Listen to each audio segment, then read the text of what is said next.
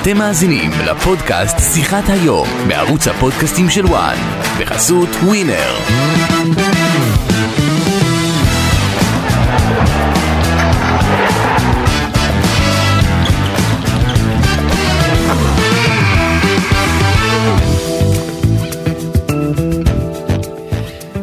פודקאסט אה, שיחת היום, והפעם עם אורח אה, מיוחד, מאמן נבחרת ישראל, אלון חזן. שלום אלון, מה שלומך? אהלן, מצוין, תודה רבה.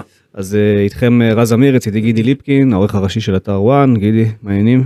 מה שלומך? הכל בסדר? אלון חזן כבר ראית, יש לו פה את הרשימת הרכב, מי הולך לפתוח מול קוסובו? לא, כן. תדגיש שבאתי לפה לקבל את הרשימת הרכב. נכון, זה, זה גם פתרון יפה. כן, אה, פודקאסט מיוחד אה, לקראת ההתכנסות של נבחרת ישראל, אה, שב-25 בחודש מרץ תפתח את קמפיין מוקדמות יורו 2024, משחק נגד קוסובו, בחלוף שלושה ימים, משחק נגד אה, נבחרת שווייץ בחוץ, שהיא כמובן הפיבוריטית הגדולה מהבית הזה, לעלות מהמקום הראשון, הייתה במונדיאל האחרון, יחסי הכוחות בקטע הזה ברורים, ועדיין, אם אנחנו מסתכלים על הבית הזה, אלון, ומנתחים אותו בעיניים אובייקטיביות ככל האפשר, אתם, רומניה, אני חושב שזה בערך אותה רמה של נבחרת, פלוס מינוס, האם באמת המקום השני שמעפיל אוטומטית לגרמניה, האם הוא יעד ריאלי עבור נבחרת ישראל? הוא יעד ריאלי בהחלט, אבל הייתי מרחיב את זה לישראל, רומניה וקוסובו. קוסובו אולי, נבח... אולי היא נבחרת בלי שם גדול, אבל זו נבחרת מצוינת, אם אתה עובר על הרשימת שחקנים שלה, יש לה שחקנים שמשחקים בליגות הבכירות באירופה. זו נבחרת אה, צעירה, בוא נגיד, עם השנים מאז העצמאות שלה, אבל זו נבחרת שעשתה התקדמות אדירה גם ברמה של נבחרת וגם ברמה של השחקנים. ובהחלט בשלוש המדינות שהזכרת מרגישים שיש אפשרות מצוינת אה, למקום השני וגם ישראל צריכה להרגיש את זה. צריך גם אה, להזכיר שהמקום השלישי, ארבעה מקומות שלישיים בשלב הבתים עולים גם לטורניר היורו ולכן אם תסיים מקום שלישי עם המאזן בין הארבעה הטוב ביותר אתה גם מצטרף אל היורו אבל זה קצת חישובים שאפשר לעשות. אנחנו לא מכוונים למקום שלישי אני חושב שמקום שמעפילים ממנו זה מקום שני וראשון. אנחנו צריכים לעשות הכל כדי לכוון למקומות האלו. ושום דבר אחר לא, בעניין של חישובים כאלה ואחרים לא מעניין אותנו. אתה יודע רז, אנחנו כל כך שנים מחכים כבר להגיע לאיזה טורניר שוב גדול, אני חושב שהפעם זה התזמון שאפשר להגיע, כי אחרת אולי שישתתפו כל הנבחרות שמשתתפות מוקדמות, אז אנחנו נעלה, אתה יודע. אבל האם אנחנו לא אומרים את זה לפני כל קמפיין? שהפעם יש תחושה שזה... אנחנו אומרים, אבל הבית כזה, הבית, כן, בלי לזלזל, אתה יודע, בנבחרות. אני חושב שזה בית נוח. המקום הראשון, כן, אני מסכים איתך, שווייץ נבחרת אדירה, אבל גם עם שווייץ כבר התמודדנו בעבר נבחרת ישראל, ששווייץ הייתה נבחרת מצוינת. הצלחנו אז לסיים אמנם רק בתיקו פעמיים, וזה היה פספוס גדול בקמפיין ההוא של אברהם. עברו 20 שנה. כן, אז אחרי 20 שנה, לא, הגיע הזמן שלא יהיה כמעט, שהפעם יעשו את זה. אני חושב שהנבחרת של אלון חזן, נבחרת שיכולה וצריכה לעשות את זה. עם הביטיות והאיכויות שאנחנו רואים עכשיו, מנור סלומון, כמה זה משמח אותך שהוא נראה בתזמון הכי מצוין, נכנס לכושר שלו אחרי הפציעה ואחרי השנה שהוא עבר הלא פשוטה? אני, זה משמח אותי מאוד, משני היבטים, אחד כי מנור שחקן מאוד מאוד חשוב לנבחרת ישראל, בטח לסגנון משחק שאנחנו משחקים, ודבר שני, מנור עבר פציעה נורא קשה, ומשמח אותי לראות בחור צעיר שעבד קשה, בזמן שהקבוצה שלו הצליחה, ואז הוא מחכה בסבלנות והיו לי הרבה שיחות איתו, הזכרתי לו ודיברתי איתו כמה חשוב שהסבלנות תהיה וימשיך לעבוד קשה, כי הרגע שלו מחכה שהוא שם אה, בפינה והוא צריך לקחת אותו ולאסוף אותו, ומי שמכיר את מנור יודע שהוא בחור מדהים, עובד קשה, וכל מה שכרגע קורה סביב מנור מגיע לו לגמרי, ואנחנו, יש לנו סוג של רווח מזה, כי שחקן מאוד דומיננטי בנבחרת, גם נמצא בפורמה טובה, גם משפר את הביטחון שלו, כי אחד הדברים שכל הזמן דיברו בהקשר של מנור, שהוא לא מרבה להפקיע שערים, או שהוא לא מייצר מספרים, הוא עושה הרבה דברים גדולים, בישולים, מהומות על הקו עם המהירות שלו, ואני חושב שלאט לאט הוא מסגל לעצמו את יכולת ההפקעה, וזה חשוב, גם שמנור וגם שחקנים אחרים נמצאים בפורמה טובה לקראת ההתכנסות של הנבחרת. איך נראים הימים עכשיו? אתה יודע, אנחנו נמצאים בערך חודש לפני ההתכנסות, איך נראים הימים שלך כמאמן נבחרת ישראל? כל הימים, לא רק אלו שנמצאים לפנינו, עוד הרבה אחרינו, זה ימים של היערכות לקראת ההכנה למשחקים. מה זה אומר היערכות? אם אתה יכול קצת להכניס אותנו. אני אפרט לך את הכל. זה עניין של ישיבות מקצועיות, מעקבים אה, אחת לשבוע על כל אחד מהשחקנים ששייך לסגל נבחרת ישראל, מה עשה מבחינת דקות משחק, מבחינת פציעות של שחקנים, מבחינת הכנה לאימונים, מבחינת מערכי וידאו שאנחנו עורכים, מבחינת אה, ישיבות על היריבה שאנחנו עומדים לפגוש אותה, ואנחנו מסתכלים כרגע אך ורק על קוסובו, שאנחנו, יש לנו scouting אה, ברמה הכי טובה שאנחנו מקבלים לגביה. ואנחנו יושבים ורואים ומנתחים עוד פעם ועוד פעם וצוות רחב מאוד כדי שכמה שיותר אה, עיניים יראו דברים שיכולים להיעלם אולי ממני או ממישהו אחר ודבר קטן שיכול להאיר את העיניים של כולנו. וזו עבודה שאתה יודע, החלק הקל בכל העבודה הזו זה להגיע לאימונים ב-20 לחודש. אבל כל ההכנה מבחינתנו, איך אנחנו רוצים להביא את הנבחרת, לשבת ולחשוב מי השחקנים שאולי יהיו מתאימים, אנחנו מעלים כל שבוע שמות, רואים ירידה בכושר של מישהו, או כושר טוב של מישהו אחר, ואנחנו מנסים לבנות איזשהו פול רחב, שבסופו של יום נצטרך לבחור את הסגל שלנו. מה מייחד את אה, נבחרת קוסובו? מהניתוח שעשיתם עד עכשיו? קודם כל היא נבחרת מאוד אה, איכותית מבחינת אה, כדורגל, יש לה שחקנים בעיקר בחלק הקדמי ברמה גבוהה מאוד, אם זה מוריקי שמשחק במיורקה ואתם מכירים אותו פה טוב מאוד, ועוד שחקנים שמשחקים בליגות בחירות באירופה, יש להם את רחמני בלם שמשחק בנפולי. נכון. אבל אני לא מתרגש משמות גדולים, אני חושב שכשאתה בא כנבחרת אתה מביא ערך מוסף יותר מכל שחקן בודד, ואנחנו צריכים לדעת מה האיכויות שלנו ולא כל פעם לחשוש מהיריבות, אבל זו נבחרת אגרסיבית, נבחרת איכותית מאוד, שעושה את הצעדים שלה עם אה, סוג של דור זהב כרגע אולי לנסות ולהפיל גם היא לאירופה, אבל אנחנו עסוקים בדברים שלנו, לא שלהם. אתה עובד הרבה לצד המנטלי.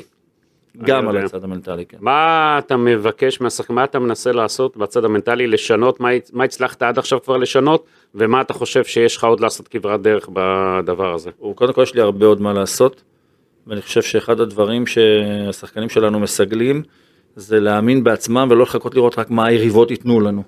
ואנחנו גם במשחקי גביע האומות ששיחקנו, אם זה היה בחוץ ובבית, אנחנו בכל המשחקים נתנו לשחקנים את ההבנה ואת האמונה שזה דברים שתלויים בהם, שאנחנו לא באים ומסתגרים כדי להשיג משהו, אלא יוצאים לכל מגרש כדי לנסות ולנצח. אני רוצה, לה... אני לא אוהב את זה שנכנסנו לפיגור במשחקים האלו, אבל בכל אחד מהמשחקים האלה גם הצלחנו לחזור בחזרה, אפילו במשחק המסכם מול אלבניה, שבדקות האחרונות ספגנו שער שוויון, הצלחנו להתעשת ולנצח. אני חשוב לי מאוד שהשחקנים יבינו מה אנחנו רוצים מהם, ולא שיעלו למגרש כשהם אולי לא מבינים מה המטרה. אה, השחקנים מבינים גם ש... ככל שאנחנו נהיה הרבה יותר מאוחדים, הרבה יותר אה, נבחרת ולא שחקנים, של, לא קבוצה של שחקנים בודדים, אנחנו נהיה נבחרת הרבה יותר טובה. אם אנחנו מדברים על אה, סגנון המשחק, על אה, סגנון הכדורגל, הרמה של הנבחרת, מה אתה שואף להביא לקמפיין הזה, איזה נקודות אתה חושב שהצלחת לשפר עד היום, ולמה אנחנו בעצם צריכים לצפות כאוהדי נבחרת ישראל, מה אנחנו אמורים לקבל מהנבחרת בעוד חודש? ראשית, אני חושב שהנבחרת שלנו היא נבחרת uh, תקפית, שמנצלת את החוליה החזקה שלה, שזה בעיקר הכנפיים, אם זה שחקני כנף כמו מנור ועבדה וחזיזה ששיחק בזמנו וקניקובסקי, ואם זה אלי דסה וליידנר ואחרים שבאים גם מהקו האחורי, וגם שחקני מרכז שדה, אם זה אוסקר שבמשחקים האחרונים הצטרף אלינו, ורמזי ספורי שעשה עבודה מצוינת, ודור פרץ, כל אחד בזמן שלו. שחקנים שמבינים שאנחנו קבוצה שצריכה לעשות משחק הגנה טוב, אבל אנחנו קבוצה שיודעת לעשות משחק התקפה גם טוב. אנחנו באים מול כל יריבה, אנחנו לא צריכים לחשוב או לאתר מתי הזמן שהיריבה מאפשרת לנו לשחק התקפי, אלא אנחנו באים עם איזשהו אה, חזון ודרך, שאנחנו, יש לנו כלים טובים מאוד כדי להביך הרבה יריבות, אפילו טובות מאוד, ואנחנו מנסים לנצל את זה בצורה חכמה ומאורגנת. אלון, בכל השמות שהזכרת, שמו של ערן זהבי לא נמצא. כי ערן זהבי לא היה בסגל במשחקים נכון. האחרונים, ולכן לא הזכרתי אותו. מה כל הסיטואציה איתו, אתה יודע, תמיד יש התכנסות ואז עולה השם שלו, ויש את כל עניין החדרים שאתה... אז, אז בוא אני אעשה לך קצת סדר, אחת ולתמיד. אנחנו לא נגיע בעזרת השם לקראת ההתמודדות ואנחנו נדון עדיין בנושא. אני יודע שכרגע בימים האחרונים יש כל מיני ניסיונות משני הצדדים לבדוק אפשרות, אם יש אפשרות להתקשר מחדש. יש כל מיני אנשים שמנסים לחבר בין הצדדים. אני לא מתעסק בזה כי יש לי מנהל מקצועי כמו יוסי בניון שעושה את הדברים יחד עם שינו ויחד עם ערן והנציגים שלו ואנחנו בודקים גם מהצד שלו בודקים וגם מהצד שלו. אולי זה... אני יכול לומר לך חד וחלק אם בימים הקרובים הדברים לא יסתיימו או לפה או לפה אנחנו נשים את זה בצד ונמשיך בלי. תגיד יכול להיות שמההתחלה יוסי בניון היה צריך להתעסק איתו בשיחה עם עניין החדר ולא אתה אז בשיחה שהביאה לאמוציות. לא לא אתה צריך להבין שזה לא הייתה התנהלות שלי. אני ישבתי עם ערן בלי שום קשר לנושא הזה. ערן היה פצוע במשחקים הראשונים ולקראת החזרה שלו לנבחרת.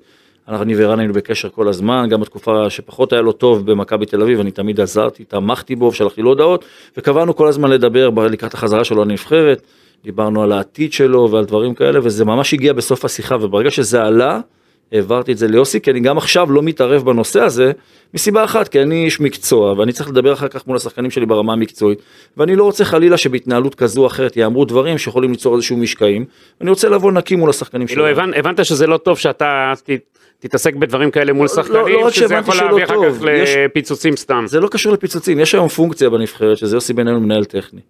אז יוסי יודע לעשות את זה בצורה טובה, אני לא צריך להיות שם, אני צריך להיות בצד שמקבל את ההחלטות יחד עם יוסי, ומצד שני אני עושה את הדברים המקצועיים. על אלון- כמה באמת זה אגו, פה כל אני- עניין שעליתם על בריקדות בגלל חדר, אם אתם באמת רוצים שחקן בנבחרת ישראל, כי אנחנו רואים נבחרות בעולם, אני בדקתי עם נבחרות בעולם, יש שם חדרים בודדים היום ברוב הנבחרות בעולם, ואין זוגות זוגות. יש נבחרות שיש להם שחקנים שמשחקים, או ישנים, סליחה, בחדרים לבד, אבל אנחנו לא מאמצים כל דבר בכל נבחרת, אנחנו מאמצים מה אנחנו חושבים שטוב לנו. אם אתה חושב שאנחנו עולים על בריגדות, זאת זכות- זאת זכותך לא, לחשוב. שנייה, רגע, בוא... רגע, שנייה, אני לא, לא, אני רוצה שנייה. שתעצור, כי אמרת. פה משהו מעניין. כן. אתה אומר שמבחינתכם זה מה שלדעתכם נכון עבור הנבחרת. נכון. למה? מי- אף אחד לא הסביר את הלמה אז אני אמרתי לך את זה כמה פעמים. מה, אני למה? רציתי שהנבחרת עכשיו הולכת ועוברת תהליך אוקיי. של שילוב שחקנים צעירים, ורציתי שהשחקנים ירגישו כולם, לפחות בשלב הראשון, כשווים מול שווים, שזה יכול לבוא לידי ביטוי גם במשחק. ואמרתי ששחקנים צעירים יכולים לחשל את השחקנים, שחקנים ותיקים יכולים לחשל את השחקנים הצעירים. לא רק מבחינת הכדורגל, אני אומר לך, יש הרבה שחקנים מוכשרים בישראל, שלא יכולים להיות אולי שחקני נבחרת, כי אין להם את האישיות ואין להם את האופי להביא את עצמם עוד צעד אחד קדימה. ושחקנים כמו ערן ואחרים אמורים לעשות עבורם את הצעד הזה, ואני חשבתי שזה הצעד הנכון. אוקיי. ולא שחלילה נצטרך לבוא ולהגיד במתכונת שהייתה, הרי בוא, בוא נודה על האמת, המתכונת של שחקנים בודדים היה רק מהקורונה. ואחרי שהסתיים הקורונה, היו מספר שחקנים שקיבלו את החדר לבד, אם אני לא טועה זה היה ביברז נטחו וערן זהבי. שרן ייני. ושרן יני, אני לא... תמיד- לא- תמיד היה אז לא בחדרים, זכרתי. תמיד לא. היה בחדרים. לא, לא זכרתי. אוקיי. שרן יני לא היה בנבחרת מעולם לבד לפני הקורונה. מעולם. את הסיפור של הבעיות שינה. אז אני עוד פעם אומר לך, אוקיי. אני לא זוכר שהיה דבר כזה, ולא הייתה פה מטרה לא לסמן לא את ערן ולא אף אחד אחר. המטרה הייתה באמת, שכשיש שחקנים שבאים ואנחנו אומרים להם דורשים מהם כולם להיות ביחד, והדרישות הם כולם שווים אל שווים, ואז פתאום בא מישהו שואל אותי, אוקיי, למה איקס ככה ואני אחר, ואין לי תשובה מניחת הדעת, אז אני לא יכול להיקלע למקום הזה. ואמרתי שבעתיד, יכול להיות שישקלו בנבחרת אפשרות כזו או אחרת להקלות למספר שחקנים, או לכל השחקנים את האפשרות להיות בחדר לבד, אבל השארתי את זה לעתיד ואמרתי שמול משחק מול אלבניה, מה שחשוב כרגע זה לבוא ולהתעשת, לשים הכל בצד כדי להשלים את המשימה. זה לא הצליח. יבוא יגידו אגו שלנו, יבוא יגידו אגו שלו, זה לא משנה. אלון, אבל הוא יש- לו את הדרישות שלו, ולנו יש את הדרישות שלנו כלפי נבחרת שלמה, וזה מה שהעובד. יש לי שאלה אליך. אני מסקר את מכבי תל אביב ודיברתי עם ערן על הנושא הזה מן הסתם לפני כמה חודשים. אוקיי. ערן אמר באחת התשובות שלו, תשובה שאותי לפחות, זאת אומרת, הפתיע שאתם לא באתם לקראתה. הוא אומר, אין לי בעיה, עכשיו ההתכנסות היא חמישה, שישה, שבעה ימים. הוא אומר, אין לי בעיה, לאורך כל השבוע התכנסות, להיות בחדר עם, סתם, ניר, אני סתם זורק שמות, ניר ביטון, אוסקר, מנור. לילה לפני המשחק, חשוב לי השינה לבד. אה, רז, אנחנו מכירים מספיק שנים. אני לא נכנס לשיחות של שני אנשים אחרים, מה שלא נאמר לי או למישהו אחר בנבחרת. אוקיי. אז אתה, אני סומך על האמינות שלך ואני סומך על הדברים שאתה אומר. אה, אמר. אין בעיה, אני אומר לך עוד פעם, שמעת מה אמרתי. אוקיי. כל זמן שהדברים שאתה שמעת או אתה דיברת לא היו חלק מהדברים של השיחה שלנו, אז אני לא רוצה להתייחס לזה.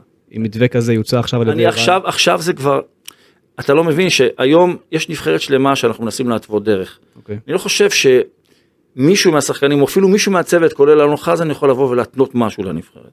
לא בשלב הזה. אלון, יש לי שאלה אליך. למה בצוות המקצועי, הפיזיותרפיסט, במסגרת הגיבוש לא יישן עם הרופא, ומאמן הכושר ממאמן השוערים צריך יודע- אני לגבש? יודע שזו שאלה נחמדה, שיכולה כן. אולי להעמיד אותי באור קצת מביך. לא, אני שואל, למה לא? אני אומר לך למה. כן. כי הס- כי הפיזיותרפיסט לא צריך לעלות לכר הדשא. מה? יש לה- אני עוד פעם אומר לך, יש לנו, אנחנו כצוות מקצועי, את ההליך שאנחנו רוצים מהשחקנים שהם אלו שעולים על כר הדשא. עם כל הכבוד לי כמאמן וליוסי כמנהל מקצועי ולכל האחרים, מי שיעשה את השינוי בנבחרת ישראל בסופו של יום זה השחקנים על הדשא ואנחנו רוצים לבנות נבחרת שאנחנו חושבים שזה אחת הדרכים לגבש אותה בצורה יותר עכשיו אני אגיד לך עוד מה-. עוד משהו על העניין הזה. מה שאתה רוצה. אלון חז... אה, אה, אה, ערן זהבי כבר הורגל ב- לחדר לבד כי נתנו לו. נו אז. רגע, שנייה. עכשיו זה כמו שאתה במקום עבודה, ו? אה, תיתן לעובד X, אחרי זה, אה, אחרי כמה שנים, תבוא אליו במשהו אני אחר, מתפלא- זה הרעת תנאים, גידי, הרעת אני תנאים. מתפלא עליך, אתה- תנאים, אני כאילו. מתפלא עליך, כי אתה נמצא במקום עבודה, ועבדת מספיק שנים בכל מיני מקומות עבודה לאורך החיים שלך, ואנחנו אנשים ריאליים ורציניים, שאנחנו יודעים שבמקומות עבודה מגיעים מנהלים, והם מתכננים תוכנית אחרת ממה שהיה האיש הקודם, כי הם רואים בראייה אחרת, וזה לא הרעת תנאים, זה הדבר שנכון לטובת מהמקום עבודה. אני לא באתי חלילה ואני לא אעשה דבר כזה מעולם לשחקן באופן אישי. שום החלטה שלי לא תתקבל, לא שלי ולא של יוסי, חלילה להרע למישהו אישי. אנחנו מסתכלים מה טוב לנבחרת, ואני אומר עוד פעם, כשערן אמר שהוא חושב שמקצועית זה הדבר שהוא צריך, אני מאמין לו. אני לא אומר שהוא משקר חלילה, ממש לא. אבל ערן צריך לדאוג לעצמו, ואני צריך לדאוג ל-24 שחקנים, שיהיו כנבחרת הרבה יותר טובה. הוא צריך לדאוג לאחד ואני ל-24. אם ערן היה ב... רגע שנייה, אתה היית עוזר של אנדי הרצוג. נכון. הזכרת בעצמך שנושא החדרים הנפרדים התחיל בתקופת האוסטרים. כשזה קרה בזמנו, האם הרמת אז את קולך ואמרת למה אתם נותנים לערן חדר נפרד ולביברס תראה. חדר לבד? קודם כל, אתה צריך להדגיש, היית חלק מהצוות. רגע, רגע, אז בוא אדייק לך את הדברים. אני הייתי חלק מהנבחרת, נכון. שהייתה בתקופת הקורונה, ובתקופת הקורונה כולם קיבלו חדרים לבד. נכון. לאחר מכן הנבחרת המשיכה, ואני כבר לא הייתי חלק ממנה. והיה התנהלות כזו, ועדיין, גם כעוזר מאמן, אני בחיים לא אגיד, אני יכול להשמיע את זה בחדרי חדרים. יש מאמן, יש מנהל מקצועי שהוא מקבל את ההחלטות, אוקיי? אני לא בפונקציה שאני יכול להשפיע על הדבר, אני יכול להגיד את דעתי, אבל מי שמקבל את ההחלטות זה המנהל המקצועי והמאמן. לא, אבל מקודם באת ואמרת איך אני יכול לעמוד מול שחקן ולהגיד לו למה ערן בחדר נכון. נפרד ואני לא. נכון, כמאמן. יצא, כמאמן יצא- ראשי. יצא לך הסיטואציה הזאת? לי לא יצא, לי יצא ששמעתי כל מיני דברים, אבל אני לא התייחסתי לזה, כי יש מאמן ואני צריך לכבד, ואני ישר עם המאמן שלי, מה שהוא מחליט, אני מתיישר איתו. מה שהמנהל המקצועי שאמור להיות אחראי גם עליי, כעוזר מאמן וגם על המאמן מחליט, אני אמור להתיישר איתו. אמרת אז לאוסטרים מה אתה- שאתה חושב על הדבר הזה? אני דיברתי עם מי שצריך בזמנו, שהשמעתי את הקולות ששמעתי לא יותר מדי, הוא קיבל את ההחלטה, מבחינתי תם מה- הטקס. מה לא אהבת? כאילו, מה הגורם זה לא, זה לא שלא? אהבתי, עוד פעם אני אומר לך, אתה יכול להיכנס לא אהבתי, כן אהבתי. אני לא הזכרתי את הנושא הזה של אהבתי או לא אהבתי, אני אמרתי לך שאני חושב שלנבחרת הזו, שמשתלבים בשחקנים צעירים, זה יהיה נכון יותר שהשחקנים יהיו בשני חדר, שניים בחדר כדי להתחבר יותר ולא יקרה שום דבר. אני, אני, אז אני שנייה אקח את זה לפריזמה יותר, אה, אתה יודע, שאני מכיר. אוסקר, ציינת בעצמך את אוסקר גלוך. מהמם. אתה חושב שאוסקר גלוך לא למד מערן זהבי בחצי שנה האחרונה? למרות שהם לא חלקו חדר ביחד? אני, אני חושב שהוא חייב ללמוד מערן זהבי- ומאחרים. הוא למד. יפה, אבל מכבי תל אביב, כשאתה נמצא עם בן אדם יום יום, זה שונה מאשר נבחרת, שאתה מגיע ארבעה ימים, פעם בשלושה חודשים. בסוף הם כולם מכירים אחד את השני על בסיס יומי לא גם בלי זה. קודם כל, ערן... רוב הסגל שלך מורכב משחקנים שכבר שנים ביחד. שנייה. שחקנים במכבי תל אביב זה משהו אחד, שחקנים בנבחרת ישראל זה משהו אחר שמגיעים מקבוצות אחרות. ועוד פעם, זה עניין של החלטה. אני באתי וחשבתי שזה הדבר הנכון, אני ויוסי ישבנו, העלינו מספר דברים, ולא הסתכלנו לפי שם כזה או אחר. באנו ואמרנו שיש כמה פעולות שאנחנו חושבים כדי לשנות את הנבחרת, שצריך לעשות אותן, וזו הייתה אחת הנקודות. אבל אם שחקן בא ומציב בפניך את, ה, את השיקול המקצועי לצורך העניין, ואומר לך, תקשיב אלון, מקצועית, מקצועית אני אני צריך לך, בנפרד. אם לא הייתי שחקן, לא אם לא הייתי שחקן, ואחרים לא היו? שחקנים, אז שוב פעם כן, הייתי אבל אומר לך... השתננו. השתננו, אז אפשר לשנות. דברים השתנו. עוד פעם, אני לא חושב ששחקן לא יכול להגיע לרמה המקצועית הכי טובה שלו, אם בשלושה ארבעה ימים הוא יהיה עם שחקן אחר בחדר. אבל הוא אומר לך שכן. הוא, עשה, הוא, הוא לקח אליפויות, ואחרים לקחו אליפויות עם אחרים בחדר, לא יקרה כלום. אבל הוא אומר לך שכן. אז הוא אמר, אז, אני, אז אני. אומר, אני, לא, אני לא חולק עליו. אוקיי. אני חושב שברמה שלי אני צריך לקבל החלטה שהיא טובה לכל הנבחרת, לא רק לשחקן אחד. אלון, אם אם אה, רן זהבי היה בתקופה אחרת, ממש לא, אתה טועה, אתה לך? טועה בגדול. לא, אתה שמעת מה לא, אתה טועה. בגדול, כי אני כשזימנתי את ערן זהבי בתחילת העונה, כשהוא הגיע למכבי תל אביב, הוא היה בתקופה פחות טובה. הוא היה פצוע גם. הוא היה פצוע בתקופה לא, לא טובה, ואני עדיין אמרתי שיש שחקנים שעשו הרבה עבור הנבחרת וצריך לתת להם בחזרה, והם יכולים לחזור לקבוצה שלהם הרבה יותר טוב, גם דרך הנבחרת. לא, לא הבנתי. וזה האמון שאני לא, נותן לו. השאלה שלי, אם הוא היה בכושר שיא, אומרים, זה לא- אז גם הייתם מתעסקים איתו בחדר. אבל אני עכשיו אמרתי לך תשובה, שזה לא קשור לכושר שיא או לא כושר שיא.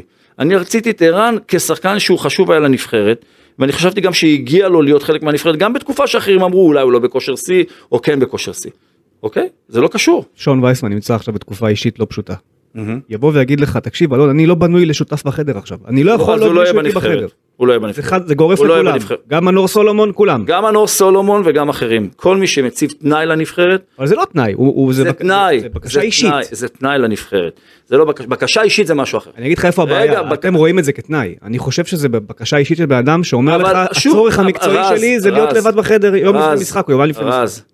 יש שחקנים שמשחקים בקבוצות שלהם בכל רחבי העולם. נתתם דוגמה שבנבחרות אחרות זה קיים. נכון? אני מסכים איתך. קיים בלא מעט. ויש בנבחרות אחרות ובקבוצות אחרות שזה לא קיים. אז אני לא בא ואומר שזה לא טוב, וזה כן טוב. כל מקום מנהל את עצמו בדרך שלו. ואני לא בא לבוא להגיד, זה בכל מקום בעולם, אז גם פה יהיה אצלנו. זה לא הייתה חשיבה שראיתי במקומות אחרות, מקומות אחרים. ואם יבוא מישהו ויגיד לי, אלון, אני לא רוצה להיות בנבחרת אם אני לא חדר לבד, שיהיה מי שלא יהיה, הוא לא יהיה. נגעת הרבה בקטע של המרקם.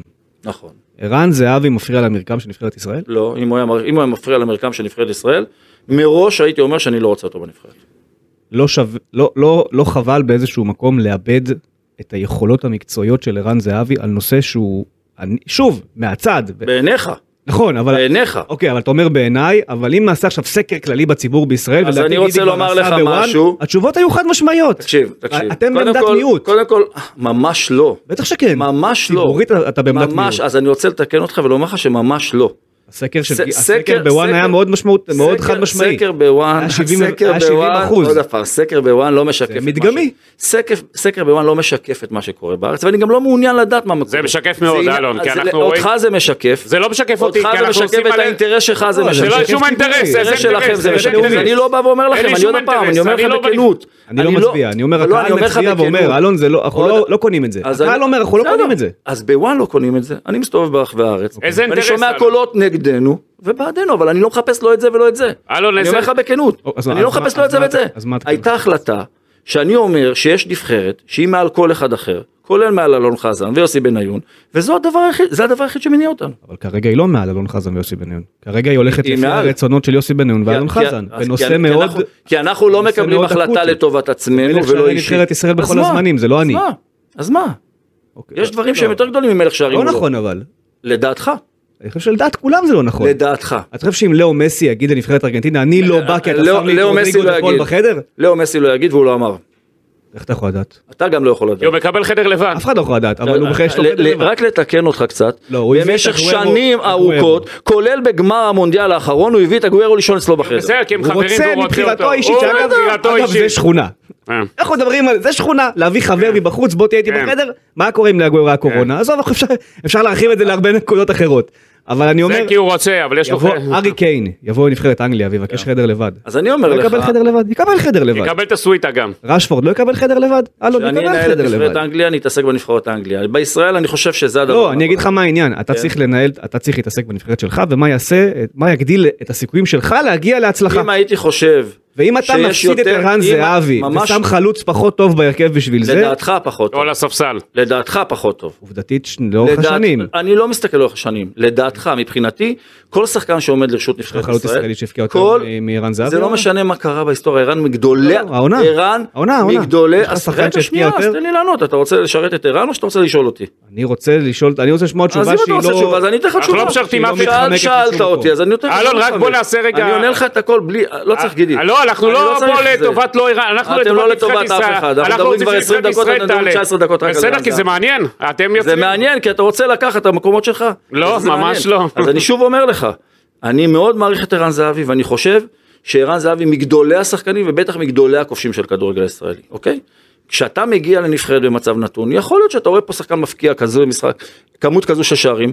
אני חושב שאם ערן זהבי היה אחד משלושה חלוצים, הייתי יכול לקבל את ההחלטה שזה יהיה ערן או למשחק נתון אחר, מישהו אחר. אבל זה לא אומר שעכשיו אם הוא הבקיע לאורך שנים אחרות כמות כזו של שערים זה מקנה לו גם עכשיו. אנחנו מסתכלים על התקופה הנוכחית. אם ערן בכושר יותר טוב, בוודאי שהייתי בוחר בו להרכב. רז, בוא אני אגיד אבל לך זה לא נותן משהו. שום דבר. רז, אני שומע, אתה יודע, סביב נבחרת ישראל, אומרים כזה דבר. אה, עם ערן זהבי לא הגענו לשום טורניר גדול. ממש לא. רגע, שנייה, גם עם אחרים. לא הגענו. בסדר, אז הם אומרים, אז הם אה, אומרים, לא, על ערן זהבי תפול ותקום ותיפול נבחרת ישראל. נכון. זה הגישה לא, שלהם. אני מסכים עם זה. אני מסכים עם זה אגב. בסדר, לא, זה אבל- הגישה שלהם. אבל זה ממש לא, אתה... אבל אני אני יושב פה חושב- עם מאמן נבחרת ישראל ואתה אומר זו הגישה שלהם. לא, לא, אז אני אם אומר אנחנו- לך, אני עם ערן זהבי בא והולך עם מה שהנבחרת הלכה והתוותה. בחיים אני לא מעלה אפילו את מה שאתה אמרת על השפתיים שלך. כי גם אם לא הצלחנו 60 שנה עם שחקנים אחרים, אני תמיד מאמין שכל טורניר שאתה מתחיל איתו, אתה יכול גם לסיים אותו הפעם בהצלחה. ולא להשתעבד לתחושה של הכישלון שעברנו. אני מסכים איתך, אני חושב שאפשר הפעם לעלות. בסגל? 24. 24. תמיד 24? כי מותר 23 לרשום בטופס. 24 תמיד. כי יש שחקן שאם הוא פצוע או משהו, אז אנחנו לא רוצים להביא מישהו מהבית, אוקיי. אנחנו מחזיקים את זה. הרי אמרו שיביאו 25, אתה יודע, 20, אתה יודע, לעשות. מי אמר? אתה בעצמך, שנייה, אתה בעצמך אמרת באותה מסיבת עיתונאים מפורסמת, כן. שאולי הגיע הזמן לחשוב על איזשהו חוק, שמעל לא, X אבל- אבל הופעות- זה בדיוק העניין. לא, לא, שנייה, מעל איקס הופעות מגיע לך איזושהי הטבה. יש לך בנבחרת את ביברס וערן, מהמם. שהם השחקן נגיד ה-23 ו-24.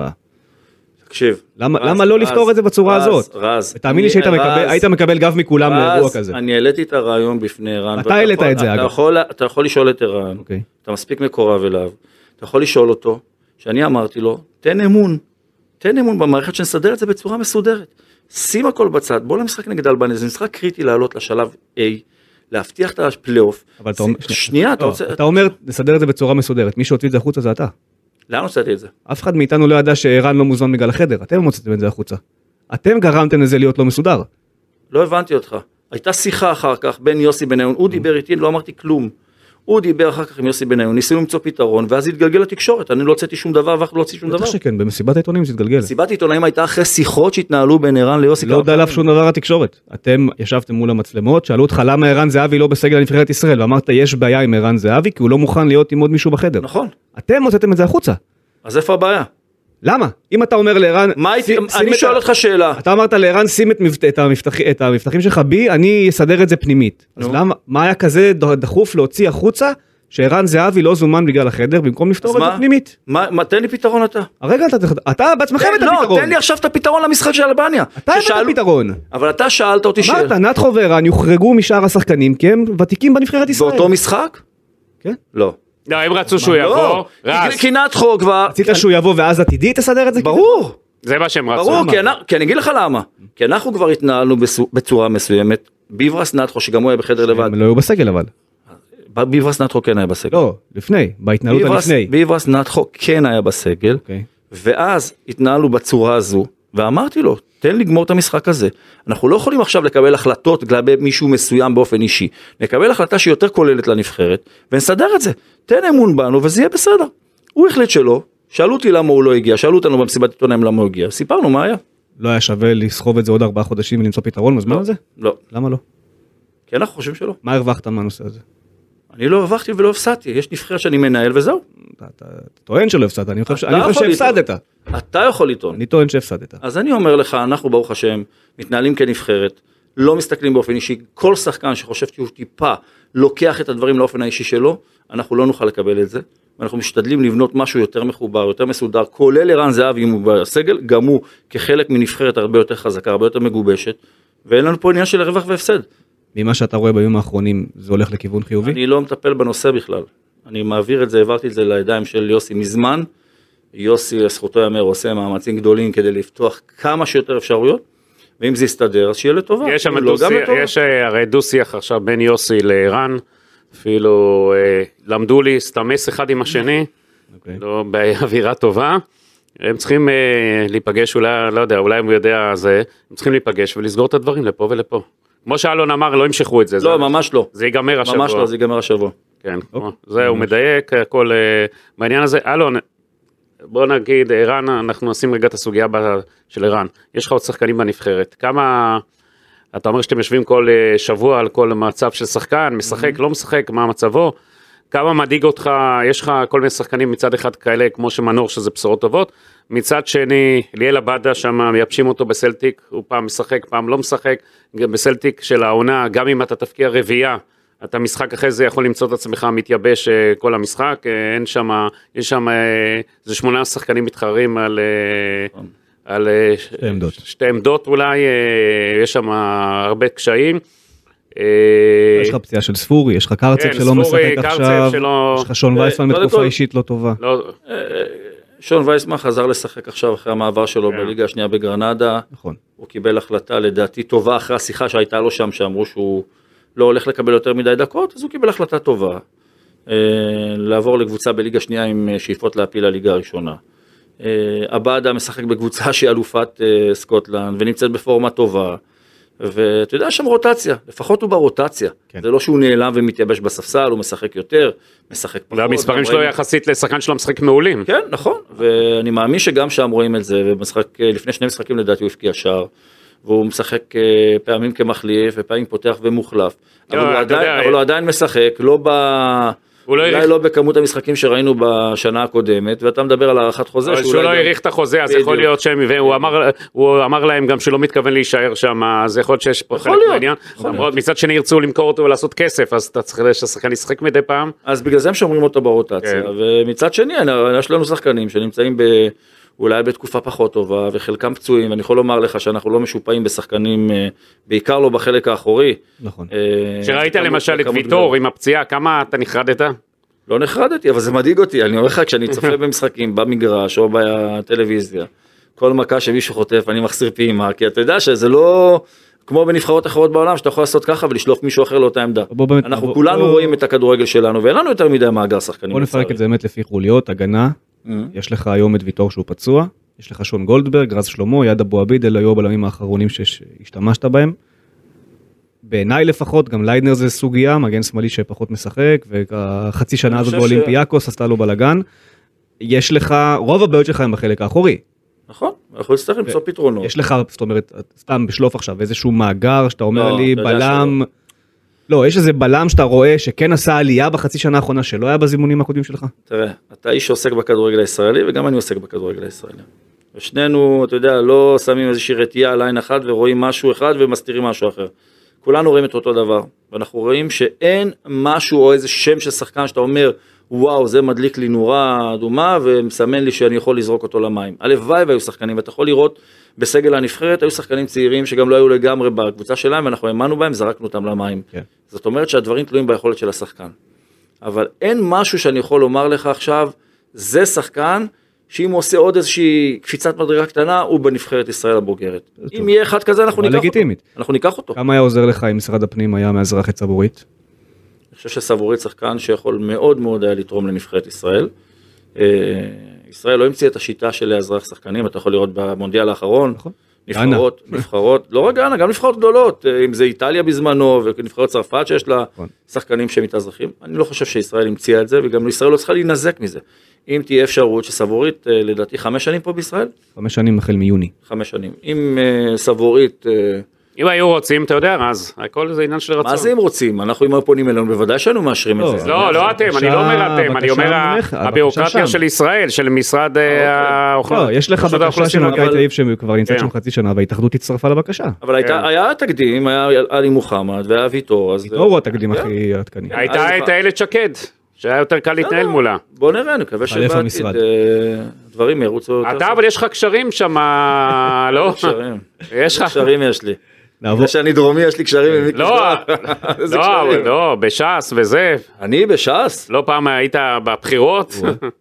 גידי, אני הייתי, פעם התנדבתי אני עם עוד כמה שחקנים, כולל אבי נימני ואחרים. הפרסומת שהרב עובדיה יוסף. זיכרונו לברכה, ביקש מאיתנו לפני, לדעתי, 30 שנים. כן, כן, כן, זה ישן אה, מאוד. 30 שנים, לא, אז אתה יודע אחרי, כמה רז, מים אחרי, זרמו במים. אחרי 30 שנה, אריה דרעי, בוא תסגור מעגל, תן לבחור, רוצה להגיע ליורו, רוצה חושב- את ישראל. אני חושב שהדברים צריכים להיות לטובת מדינת ישראל ונבחרת ישראל, לא לטובת אלון חזן. לא, אתה מבין, אבל הגיע. הזמן, אחרי 30 שנה. שיגמלו לך. נמתין עוד קצת בסבלנות, זה. צובר ריביות ההתנדבות שלך אז, לא? מבחינת הקישור, אה, קרצב בתקופה עכשיו שהיא בעייתית כי הליגה שם נעצרה. חוזרים השבוע לשחק. וזה יהיה לו בערך שלושה משחקים כן. עד אז. יש לך את נטע לביא שיצא ליפן, עשה 90 דקות בסוף שבוע האחרון. אתה עוקב עכשיו אחרי הליגה היפנית? בוודאי. אנחנו עוקבים אחרי כל שחקן שלנו בכל מקום. דור פרץ שהיה בתקופה טובה מאוד עד חילופי המאמנים ועכשיו הוא ככה מתנדנד בין אה, הרכב לספסל וחילופים מוקדמים תחת המאמן החדש אבל אה, היה בתקופה נהדרת תחת איביץ' לפני שאיביץ' הוחלף. אה, ואולי הש, השם הכי מעניין עכשיו לקראת הזימונים הקרובים ואולי זו השאלה היותר אה, אה, חשובה זה האם השתנה היום מעמדו של אוסקר גלוך ביחס ללפני חצי שנה. אני חושב שאוסקר גלוך חצי שנה אחורנית לא יכול היה להיות בנבחרת הבוגרת, מאחר והיו פעילויות לנבחרת הנוער ונבחרת הצעירה שהיו חשובות מאוד. ולהפיל ליורו דרך הנבחרת הצעירה היה חשוב מאוד לנבחרת ישראל, אוקיי. ולכן אה, אפשרנו לו לשחק בנבחרת הצעירה. קודם לכן היה יורו של נבחרת הנוער, וזה גם חשוב מאוד לנו, וראינו כמה זה היה חשוב גם לו. ובמשחקי האימון האחרונים אוסקר הצטרף אלינו לנבחרת הבוגרת, עשה דברים שמבחינתנו הוא שחקן לגיטימי זה לחלוטין. וואו. לא רק הגול, הוא עשה עוד הרבה דברים שמבחינתנו הוא הפך להיות שחקן לגיטימי ביותר אה, לנבחרת הבוגרת, וגם אין- אין- אצלנו אין עניין של גיל, אם הוא צעיר מדי או חלילה מבוגר מדי, ברגע שהוא עושה את הדברים האלה, יש לו את הביטחון מאיתנו לעשות את זה, אז הוא בוודאי ובוודאי חלק מנבחרת ישראל.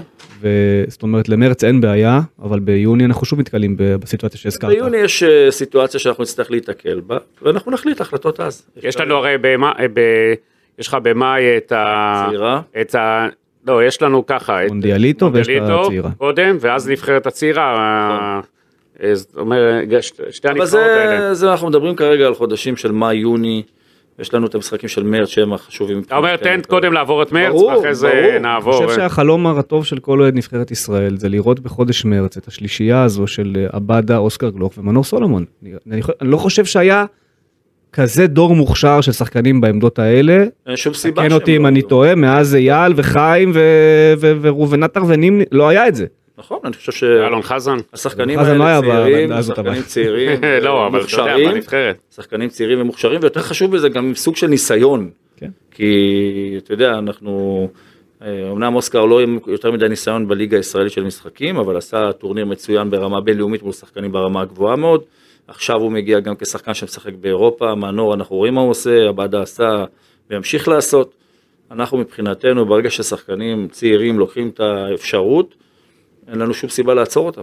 נתייחס למה שאנחנו כן יודעים, מבחינת חלוצים שאתה כן יכול להזמין נכון להיום. יש לך את תאי בריבו, תאי בריבו עושה עונה פשוט אדירה באוסטריה, כבר שנה שנייה. יש את שון, וייצמן, אה, שון וייסמן, ואנחנו נראה בהתאם ל...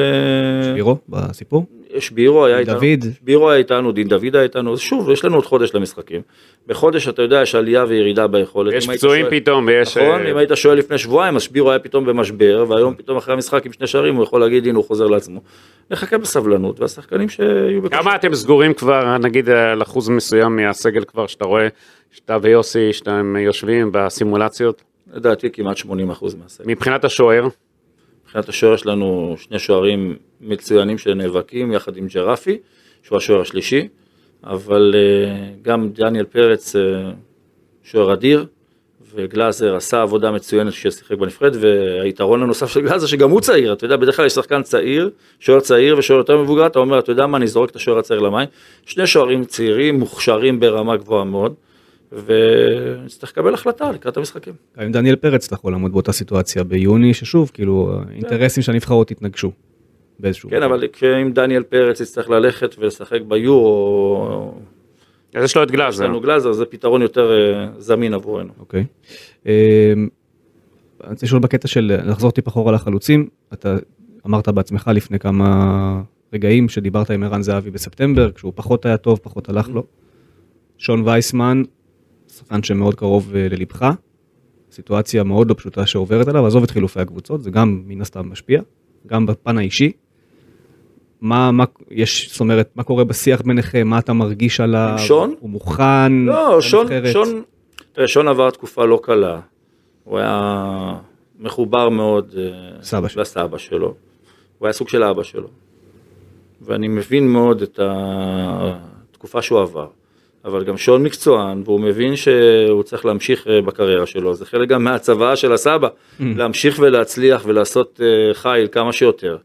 ואני חושב שהוא כבר עשה את הקפיצת אה, מדרגה חזרה. הוא ביצע את המעבר, כמו שדיברנו קודם לכן, לגרנדה. ושון וכל אחד מהאחרים צריך לעבוד קשה מאוד כדי להילחם על חולצת כמה ההרכב. הקווים האדומים שלכם בזימון שחקנים, למשל אבו פאני, לא אהבתם אז את הפרצופים שהוא עשה, ומאז הוא מצא את עצמו מחוץ לנבחרת ישראל. כמה יש לו אני- סיכוי לחזור פעם? לכל אחד מה הקווים. האדומים אנחנו לא מבחינתכם? סוגרים את הדלת בפני אף אחד. יש לנו כללים שאנחנו רוצים שכולם יתנהגו לפי הכללים האלה כדי שיכבדו את הנבחרת. אה, אבו פאני לא עשה משהו קיצוני, אבל אה, הסברנו לו בשיחה שלנו. ואני חושב שאבו פאני גם עובד על עצמו. ואבו פאני יישקל כמו כל אחד אחד מהשחקנים אה, שאנחנו נצטרך לזמן בהתאם לרמה המקצועית שלו באותו הזמן. ושחקני הנבחרת יודעים שאתה יכול להיות מוכשר ואתה יכול להיות עם הרבה דברים טובים שיש לך ברגליים, אבל אם אתה לא מביא ערך מוסף באישיות, בהתנהגות ובכל ההתנהלות שלך כשחקן נבחרת, זה לא מספיק. תגיד, רוצים לעשות קפיצת מדרגה ודרך זו עושים את זה גם. מונס דבור שהחליט לפרוש מנבחרת ישראל, אה, הוא אפילו הרי הוא לא סימס לך, ואתה שמעת מהתקשורת את זה. איך אתה הרגשת ואיך אתה רואה את כל מה שקרה איתו? אני הופתעתי, אבל זה מונס בן אדם אה, בוגר ואחראי למעשים שלו, ואם זו החלטה שהוא קיבל, אני מכבד אותה. הוא הרגיש שהוא לא קיבל גב בנבחרת ישראל. אני עוד פעם, אני יכול לומר לך משהו אחד. אין שחקן במדי נבחרת ישראל שיוכל להרגיש שאנחנו לא נתנו לו את הכל כדי שהוא ירגיש טוב ומצליח. מה בן אדם כזה או אחר יכול להגיד שהוא הרגיש? זה עניין שלו, אני יכול לומר לך שעשינו הכל, בטח עם כל מה שעטף את מונס, כדי לתת לו את ההרגשה שלפחות אצלנו, גם אם הוא מקבל את התחושות מהקהל, הוא, היחס שהוא מקבל איתנו הוא שונה לחלוטין. הוא החליט לפרוש, מבחינתנו, אה, שיהיה לו בהצלחה, ואנחנו מתעסקים במי שנמצא. אי אפשר היה לעשות יותר בשביל למנוע את הפרישה הזאת? כמו מה? כמו לצאת אתה יחד עם מונס, שהסיפור הזה קצת נרגע ולנסות אולי להעביר איזשהו מסר מפייס ביחד שהוא קרוב אליך, אה, לקחת אתה ויוסי אפילו סוג של פרויקט ואתה יודע, ההתאחדות שהיא רוצה להעביר מסרים היא יודעת, ויודעים לפמפם אני רוצה לומר לך, אני רוצה לומר לך, אולי צריך קמפיין בנושא הזה. איזה קמפיין? קמפיין שקורא לעם ישראל להתאחד סביב אה, רז, אתה, אתה לא ילד בן ארבע, אתה מבין שהמדינה הזו משוסעת לימין ולשמאל, כל אחד עם האהבה שלו והשנאה שלו. אני לא עושה דברים שהם פופוליסטיים כלפי חוץ שיראו שעשיתי, אני עשיתי הכל בשיחות שלנו, אני ויוסי, עם מונס כדי לתת לו, להבהיר לו, שיש חומה בין מה שקורה בחוץ למה שקורה בתוך הנבחרת. אבל אם הוא אומר שהוא לא ירגיש ככה. אז זה זכותו להרגיש ככה. זכותו, אני לא יכול להגיד לך, אני אומר לך בכנות מלאה. אני בלילה הראשון שהוא הודיע שהוא פורש, אני ישנתי טוב, כי אני יודע שלא היה שום דבר, ולו הקטן ביותר, שיכול היה לגרום למונס מאיתנו, כצוות, לא רק אלון חזן ויוסי, כולם, כל מי שעוטף את הנבחרת, להרגיש את זה. אם היה משהו הכי קטן, תאמין לי, ואתה מכיר אותי מספיק שנים, טלפון על הבוקר, הייתי אומר לו, אני מצטער על זה ועל זה. לא היה שום דבר כזה. הוא החליט בדרך שלו לפרוש, איך שהוא פרש. מבחינתנו זה כבר היסטוריה, ואנחנו ממשיכים קדימה. אני, שוב, אני, אני, צר לי שאני חוזר אחורה, אבל בסופו של יום, אתה מדבר פה על שני החלוצים הכי גדולים של נבחרת ישראל בשנים האחרונות, ואולי של הכדורגל הישראלי בשנים האחרונות, ששניהם לא חלק מהנבחרת, על עניינים שאולי כן אפשר היה לטפל בהם אחרת. אתה יודע איך טיפלו בזה? אני שומע מה שאתה אומר. אז אם אתה שומע מה שאני אומר, אני אומר לך שלא היה דבר ולו חצי דבר. בנושא זהבי אני לא מסכים איתך. בנושא דבור אני חושב... זהבי אני אפילו לא אתווכח איתך, לא נחזור אוקיי? אחורה עכשיו. לא אתווכח איתך, זה כבר נגמר. הבהרתי את מה שאמרתי לגבי רן זהבי, זכותך לחשוב איך שאתה רוצה, אני לא אומר שאתה טועה. אני באמת לא מנסה לשכנע אותך שאתה טועה. זו זכותך לחשוב בצורה אחרת ממה שאני חושב. זה לגיטימי לגמרי. אבל לגבי מונס, אני שוב אומר לך, אנחנו ידענו, וכל מה שקרה עם מונס קרה עוד בתקופה של ווילי ולפני כן. נכון. אוקיי? אז אנחנו באמת באנו ואמרנו עכשיו לבוא לשכנע את הקהל זה בלתי אפשרי.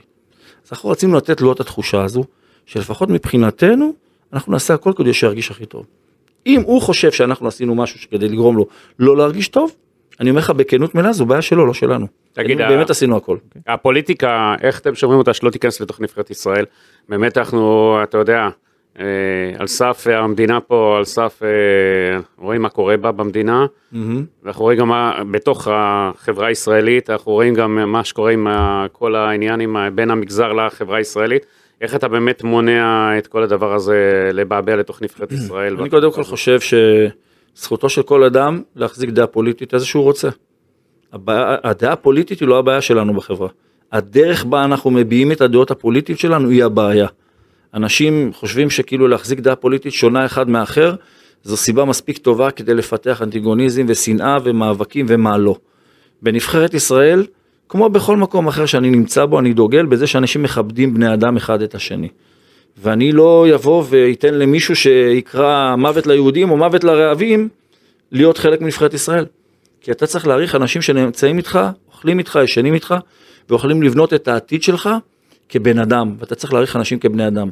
ואני אומר לאנשים, אין שום בעיה שתהיה מחלוקת פוליטית בין אנשים, אבל תדעו להביע אותה, להתווכח עליה ולכבד אחד את השני בצורה הכי מכובדת שאפשר. כשאתה אה, מסתכל על, על ליגת העל העונה, ואתה רואה את הפער הבאמת אסטרונומי שיש בין שלוש הראשונות לבין מה שקורה מתחת. זה לא, לא מטריד אותך קצת? שאתה צריך עכשיו לבוא ולבחור זימון ולהסתכל על שחקנים שבאים אולי מאשדוד או מנתניה או מביתר או מקבוצות אחרות. שאתה אומר איך אני יכול לשים אותם אם, אם הם באמת לא ברמה של הקבוצות האלה וזה כביכול הטופ של לא, הכדורגל לא- הישראלי. לא, זה לא בהכרח נכון.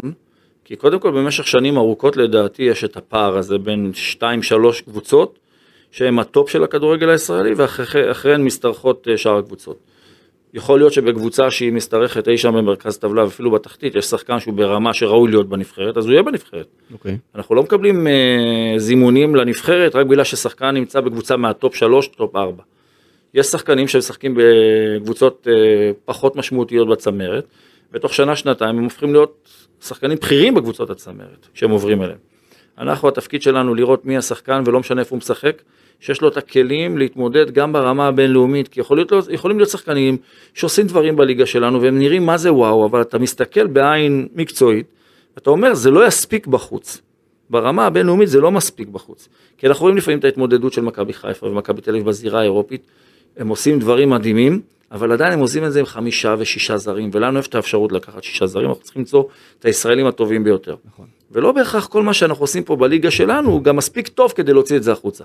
אז אנחנו צריכים להיות נורא זהירים, אנחנו גם טועים לאורך הדרך, בוודאי ובוודאי טועים ונטעה. אבל משתדלים שהטעות תהיה מינורית כדי למצוא את השחקנים הכי ראויים. אגב, מה קורה עם אה, המגן של בית"ר ירושלים, אה, בורדל? לדעתי ממה ששמעתי הוא לא יכול לעמוד לרשות הנבחרת, אני גם לא בדקתי זימון או לא, כשהזכירו את השם שלו שהוא קיבל אזרחות מורוזוב. אה, מורוזוב, שהוא קיבל אזרחות ישראלית, ואני שאלתי כאופציה למאגר עתידי, אם אנחנו נראה שהוא שחקן שיכול לעמוד לרשות הנבחרת, נראה שהוא באמת עומד בקריטריונים. והבנתי שהוא קיבל אזרחות רק בדצמבר והוא לא יכול לעמוד לרשות כן. הנבחרת וזהו. חמש שנים. כמו כן, ג'וש כהן, וטננבאום, טננבאום שהיו בזמן. אגב, מה- מה דעתך על מה שקורה בישראל כאזרח? איזו בחינה. כל מה שקורה היום במדינה שלנו. אני בוודאי ובוודאי לא אוהב את המחלוקת הזו שנוצרת פה, אני אמרתי לך קודם לכן. אני חושב שמדינת ישראל יכולה להתנהל עם מחלוקת פוליטית, אבל היא חייבת להתנהל עם סוג של אחריות של אנשים שמובילים את המדינה. המחאה, כל בן אדם שמרגיש שיש לו את הצורך או את הרצון למחות, זה דבר לגיטימי בדמוקרטיה, אבל אני חושב שהאנשים שמנהלים את המדינה, הבכירים, משני הצדדים, ולא משנה מה הדעה הפוליטית של זה או אחר, משני המחנות, ימין ושמאל צריכים להיות אנשים יותר אחראים. כולם באים ומצהירים כמה הם אוהבים את המדינה ואכפת להם מהמדינה, אבל מהמעשים ומהדיבורים שהם מדברים, לא נראה לי שהם משדרים את זה נכון.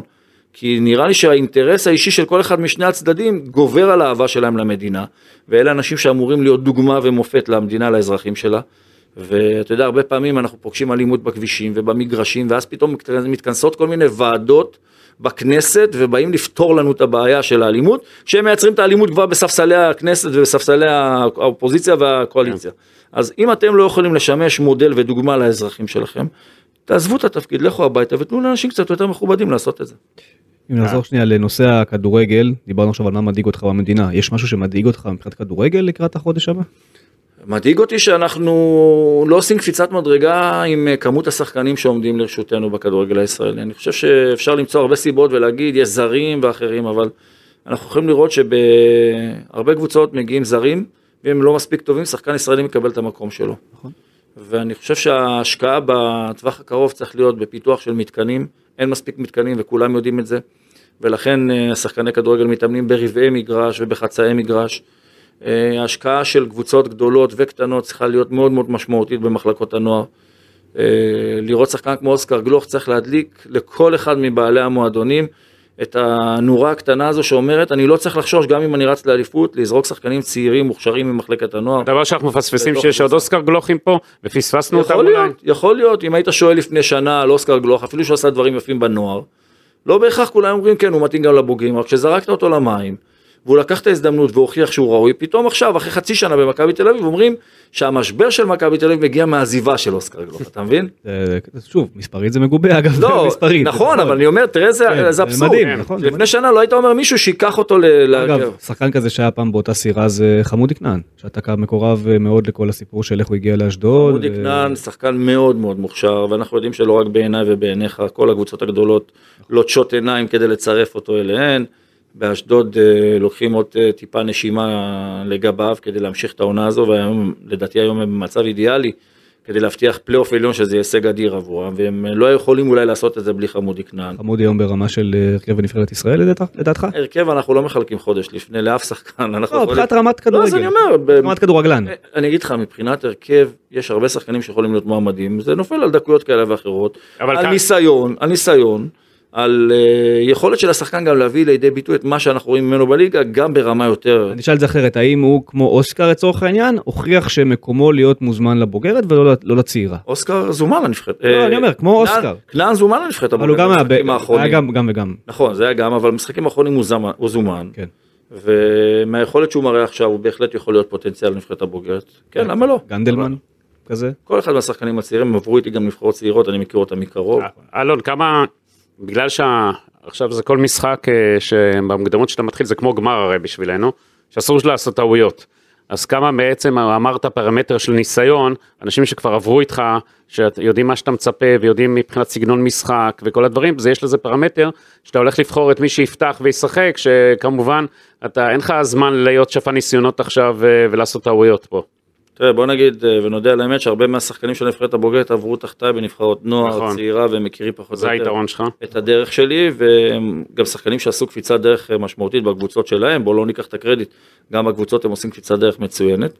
המטרה היא שגם שחקנים שלא עברו תחתיי ותחת יוסי, ינסו להבין מהר מאוד מה הדרישות, ויעשו את ההתאמות לנבחרת, ועל ידי זה אנחנו נצליח להתקדם. בוא נדבר על הדרישות. אה, שווייץ היא נבחרת שהיא מן הסתם ב-level אחר, אה, ואולי נגדה אי אפשר לצפות מכם להיות היוזמים והתוססים וכאלה, אבל מול שאר נבחרות הבית אתה מצפה לראות את הנבחרת מחזיקה יותר בכדור, מנהלת את המשחק, מה, איך, אתה, איך אתה רואה את זה? אני, הנבחרת שלנו זו נבחרת שיודעת להחזיק בכדור, יודעת לצאת במהירות לחלק הקדמי. אה, נבחרת שלא חוששת לשחק גבוה את ההגנה שלה ולא רק להסתגר בחלק האחורי. ואני אומר לך בכנות מלאה, אתה אולי תתפלא, אבל גם מול שווייץ, עם כל היתרון האדיר שלה, אני אהיה מאוד מאוד מאוכזב אם לא נהיה נבחרת שתנסה להיות דומיננטית במשחק. אני יודע ששווייץ אולי תהיה נבחרת אה, יותר דומיננטית, בטח במשחק בית שלה, אבל אנחנו לא נלך אחורה ונסתגר ונחכה לאיזשהו נס משמיים כדי שיביא את השריקה כמה שיותר מהר ונצא בשלום, ממש לא. לא מדבר בקטע אני- לא, של- אז אני מדבר, הנבחרת תבוא, לא, אני מדבר בקטע של אולי הנבחרת הזאת דווקא כמו שהסתדרו לך הקלפים עכשיו, עם שחקנים כמו מנור וכמו אליאל, ובחוד יש לך גם בריבו וגם וייסמן ואוסקר.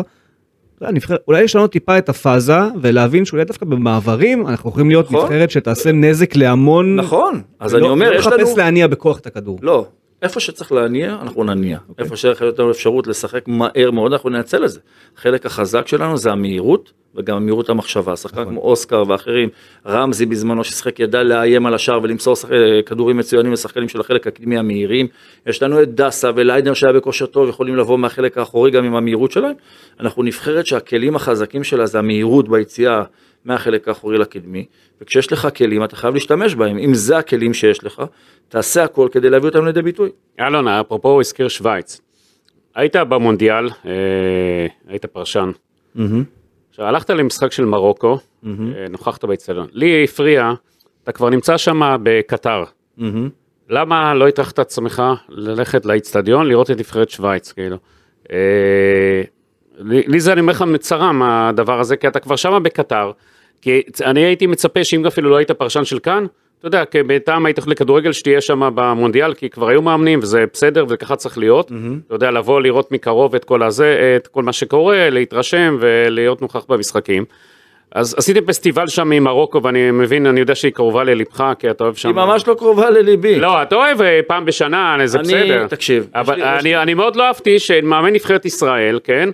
אה, לא נמצא בנבח... במשחק של נבחרת של היריבה שלו עוד מספר חודשים. תקשיב. ואני חושב שההתאחדות לכדורגל, כן? לא ספציפית אליך, כן?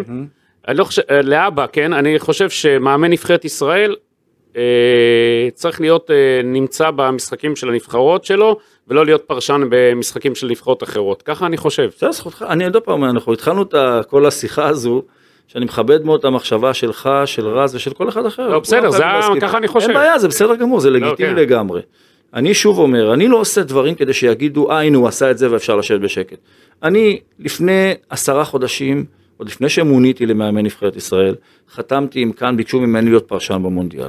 וכשאני התבקשתי, חתמתי איתם, הצגתי את הבקשה הזו. ואז כשמוניתי למאמן, העברתי את הנושא הזה ליוסי בניון, שהוא המנהל המקצועי, שאלתי אותו אם יש בעיה, הוא אמר לי, אין בעיה, אתה יכול לנסוע לראות.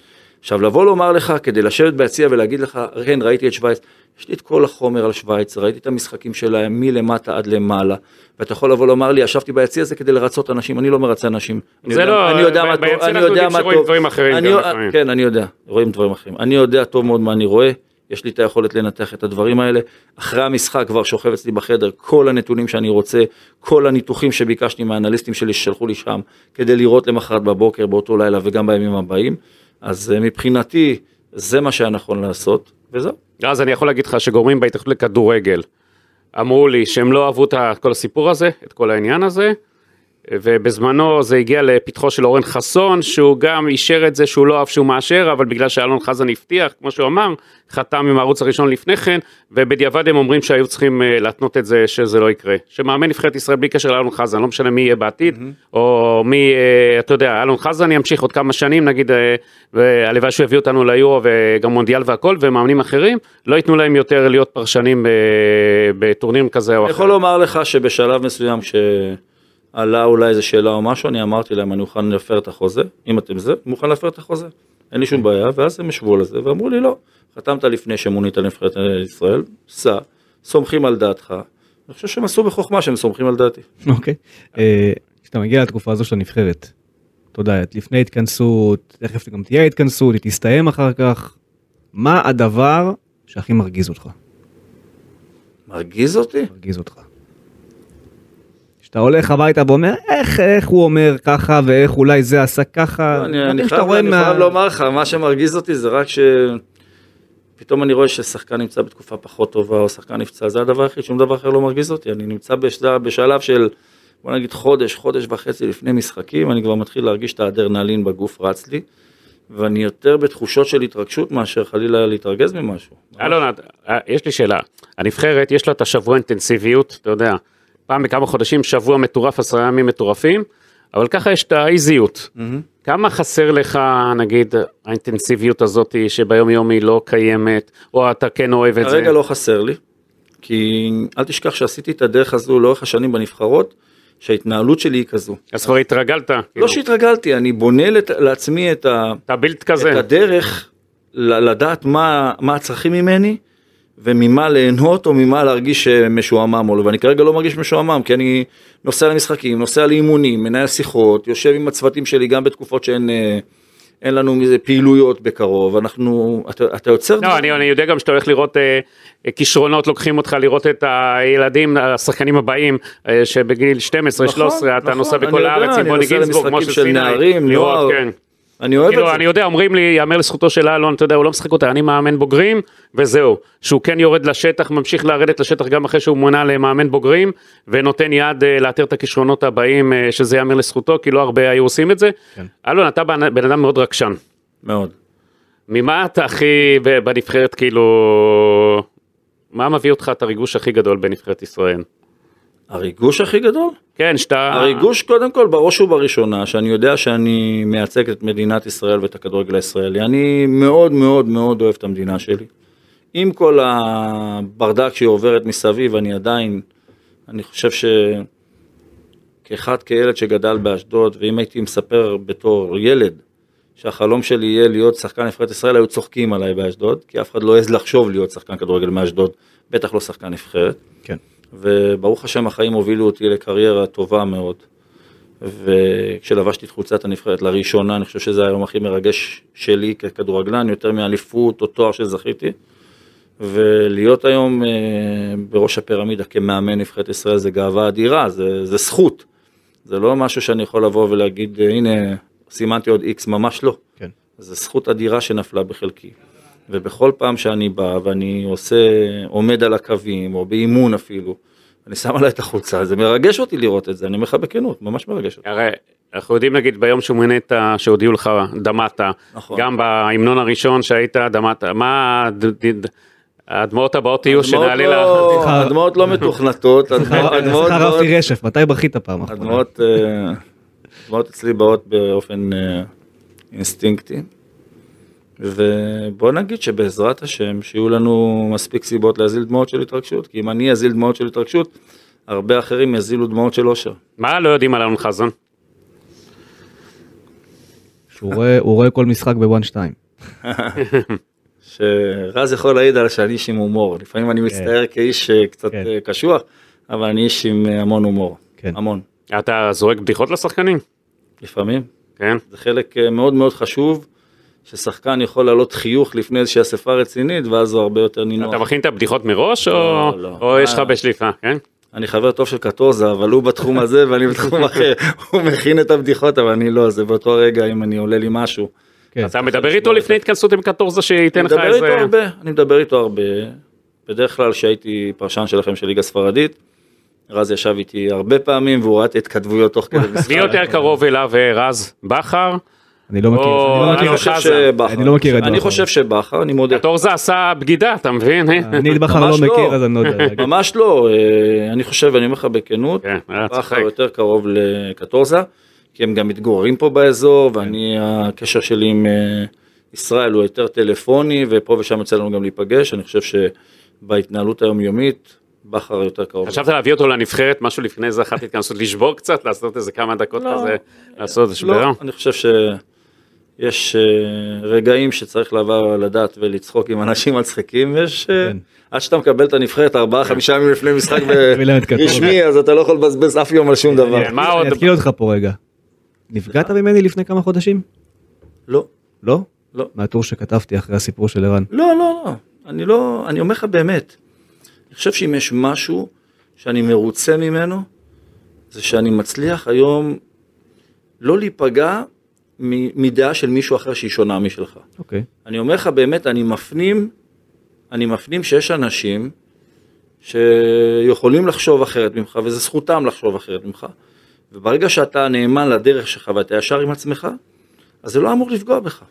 ואני אמרתי לך שאני טיפוס רגיש, נכון. אבל בדבר הזה, אני חושב שאני לוקח את המקצועיות שלי, ואני מסתכל ברמה של המקצועיות והיושרה, ואני אומר, אי אפשר לשכנע את כל העולם בדרך שלך, אבל תהיה משוכנע אתה שאתה הולך בדרך הנכונה. ואם אני טועה, אני לא מתבייש להודות שאני טועה. פעם היית יותר נפגע? ברור, כשאתה צעיר יותר אתה יותר אמוציות ואתה יותר אה, עם דברים שהם כאילו שליפה, אבל אתה היום אה, מתבגר, אתה הורה לילדים, ואתה סוג של אחריות אחרת שיש לך על החיים שלך. אז אתה יודע לבודד דברים בצורה אחרת. אז אתה רואה כמה היום... זה ב- שונה משפיע עליך? סליחה? כמה- כמה זה שונה בהשפעה עליך?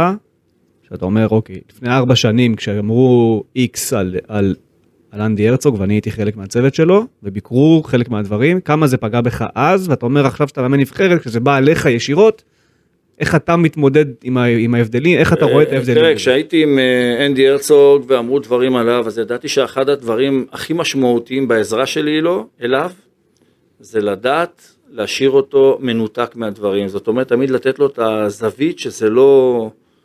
הוא לא צריך לקחת את זה כסוף עולם. לזכותם ייאמר שיש להם את הדרך להתעלם מדברים שמפורסמים בעברית, אלא אם אתה כן הם יכול דורשים. להתעלם מדברים אלא אם, בעברית? אלא אם כן הם דורשים, לא, אני אומר, כי הם לא קוראים את. לא, ווילי אתה ווילי היום למשל יכול ידע פה כל להתעלם? דבר שכתוב ווילי. נכון, אז ווילי אני ידע. אומר, אלא אם כן הם דורשים שיקראו להם. לא, אבל אתה אין לך את.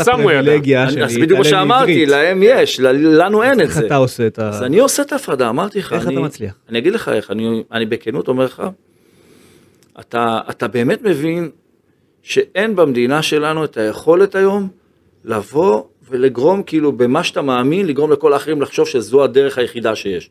כן. יש דרכים אחרות. יש מישהו שיכול לחשוב במחשבה אחרת, יש מישהו שיש לו אינטרס בנקודת זמן כזו והאינטרס שלו ישתנה בהמשך, אז אתה צריך לבוא ולהשתכנע עם עצמך שאתה באמת מנסה לעשות את הדברים ברמה הכי טובה עבור כולם ולא רק עבור עצמך. כי אם הייתי שם רק עבור עצמי אז הייתי מתנגח עם כולם, אבל ברגע שאני יודע שאני עושה דברים שהם לא לטובת עצמי, כן. לפעמים אני אפילו מגמד את עצמי לטובת הכלל, אז אני די שלם עם זה ואני יכול, אתה יודע, אני יכול להגיד זה לא נכון או משהו כזה, אבל אני לא אקח את זה אישי יותר מאיזה דקה שתיים שאני יכול להסתכל על זה ולהמשיך הלאה. איך העבודה עם יוסי? אחלה עבודה עם יוסי. יוסי, אני חושב שהוא טיפוס גם שמשלים אותי. באיזה מובן? באיזה? מובן? בדיוק. במובן של יוסי יותר אמוציונלי, אוקיי. ואני יותר אה, רגיש ויותר... אה, אה, לא עדיף שזה יהיה הפוך? לא. שהמאמן יהיה אמוציונלי לא, לא. והמנהל הספורטיבי הרגיש? לא, אני חושב שיוסי גם יש לו רגישות מסוימת. אוקיי. מאוד, לא יודעים את זה עליו, אבל הוא, איש ישר ומדהים. אני חושב שההרמוניה בינינו היא מהדקה הראשונה. אין אגו אחד עם השני, אנחנו לא מרגישים תחרות חלילה, שמא אולי הכבוד ייפול למישהו מאיתנו יותר מאשר לאחר. אוקיי. אנחנו, אני יודע ובטוח שיוסי כמוני, מחפש שהכבוד יגיע לנבחרת ישראל ולשחקני נבחרת ישראל, לא לי באופן אישי ולא לא באופן... ב- בטח אתה שמעת שאמרו על ערן זהבי, טוב, זה האגו של יוסי ואלון. אתה בטח שמעת את זה מאה פעם שאמרו על זה. שמעתי שזה האגו של אלון ויוסי, ושמעתי אחרים שאמרו זה האגו של ערן, אז אני אה, לא, לא, נכון. לוקח את זה לא לזה ולא לזה. האגו של שני הצדדים. לא האגו של שני הצדדים. אם. נדייק, האגו של שני הצדדים, בטח שמעת. אוקיי. בטח שמעת. אני יכול לומר לך, אני לא בא לשכנע מישהו, אבל באמת אני לא בעמדה בחיים שלי שאני צריך להראות אגו. תגיד, בזימונים נעים למשל, עכשיו, אתה ויוסי יושבים, אתה יודע, שעות על שעות על ברור, שעות, ומדברים ברור. ומדברים.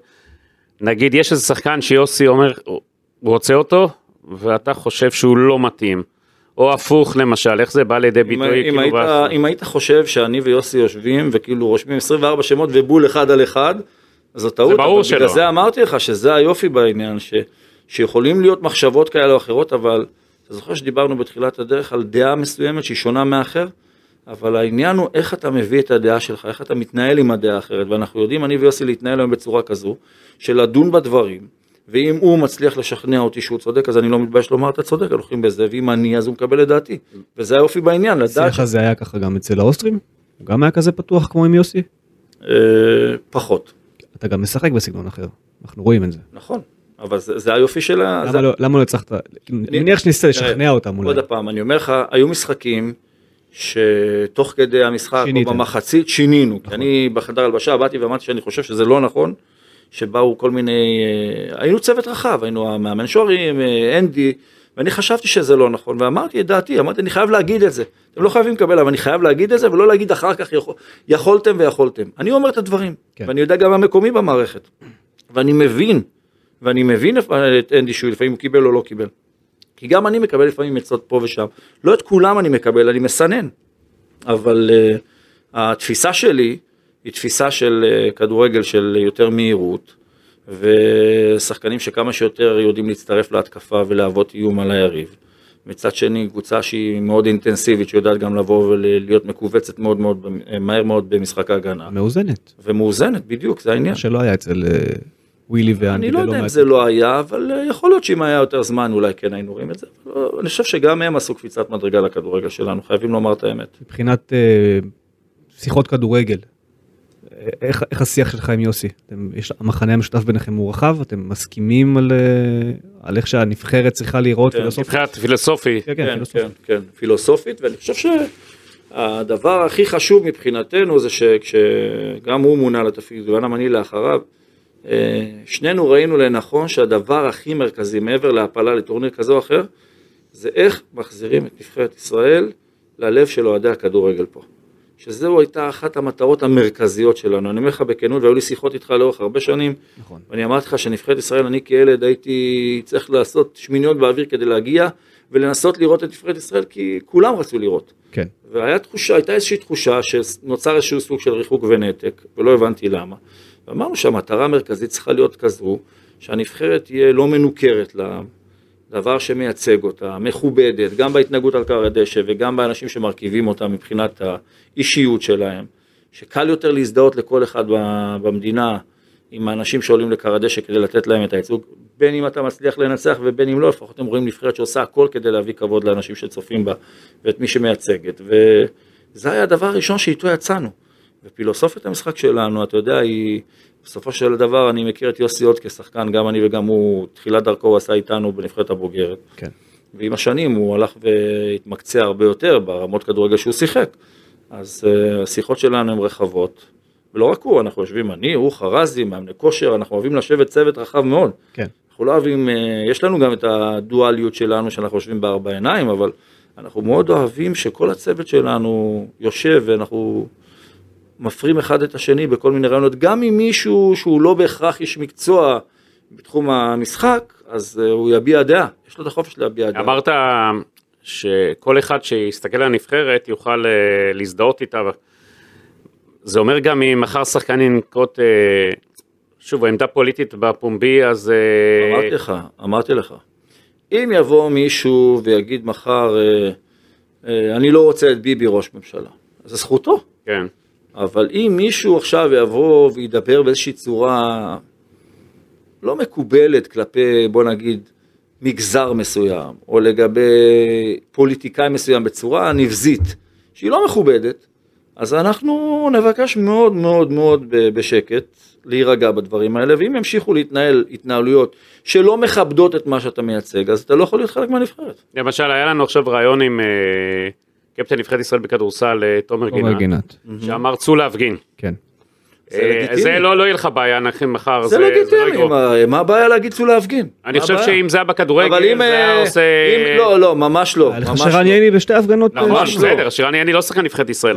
גם אם, אם כן. ייני היה שחקן נבחרת ישראל, והוא היה יוצא להפגנות, והייתי צריך לזמן אותו, הייתי מזמן אותו. כי אני לא חושב שזה שהוא הפגין, ואולי הוא עם דעה פוליטית שונה ממישהו בסגל כן. או בנבחרת, זה אמור להוציא אותו מסגל נבחרת ישראל. כן. אבל אם, אם, סתם לצורך העניין, שירן ייני, או כל שחקן נבחרת, יבוא להפגנה ויגיד, אה, צריך להוציא רובים ולעשות זה וזה, הוא לא יהיה בנבחרת, ברור. כי זה לא מכבד את, את כל מה שאנחנו מייצגים. ברור. אבל להפגין, חס ושלום, זכותו להפגין, למה? לא, זה... לא, אני אני אומר כמה, גם נגיד... אה, גינת שאמר את זה בואו להפגין. לא, הוא זה אמר, דעה- אני חושב, בסדר, זה- לגיטימי אבל זה. בסדר גמור, זו דעה כן, זו זה דעה לגיטימי, בסדר. את- לא, אני אומר, עכשיו שאתה, נגיד, תהיה לך ארבעה ימים להכין את הנבחרת, כמה תבקש מהשחקנים לא לדבר פוליטיקה. אה, אני לא, אני לא אומר להם מה לדבר. אוי ואבוי לי אם השחקנים שלי יצטרכו לקבל הוראות ממני מה הם להוציא מהפה. הם בהוואי שלנו בנבחרת, בכל הזמנים, בכל הזמן שאנחנו נמצאים יחד כבר תקופה ארוכה, הם יודעים שאין מקום לדברים שהם קיצוניים. קיצוניות עוטפת אותנו יותר מדי בחברה שלנו. יש לנו את הברכה הזו לעשות את מה שאנחנו אוהבים ולהתפרנס מזה ולקבל כסף. ואנחנו צריכים לדעת שאנחנו צריכים לכבד את מה שאנחנו עושים.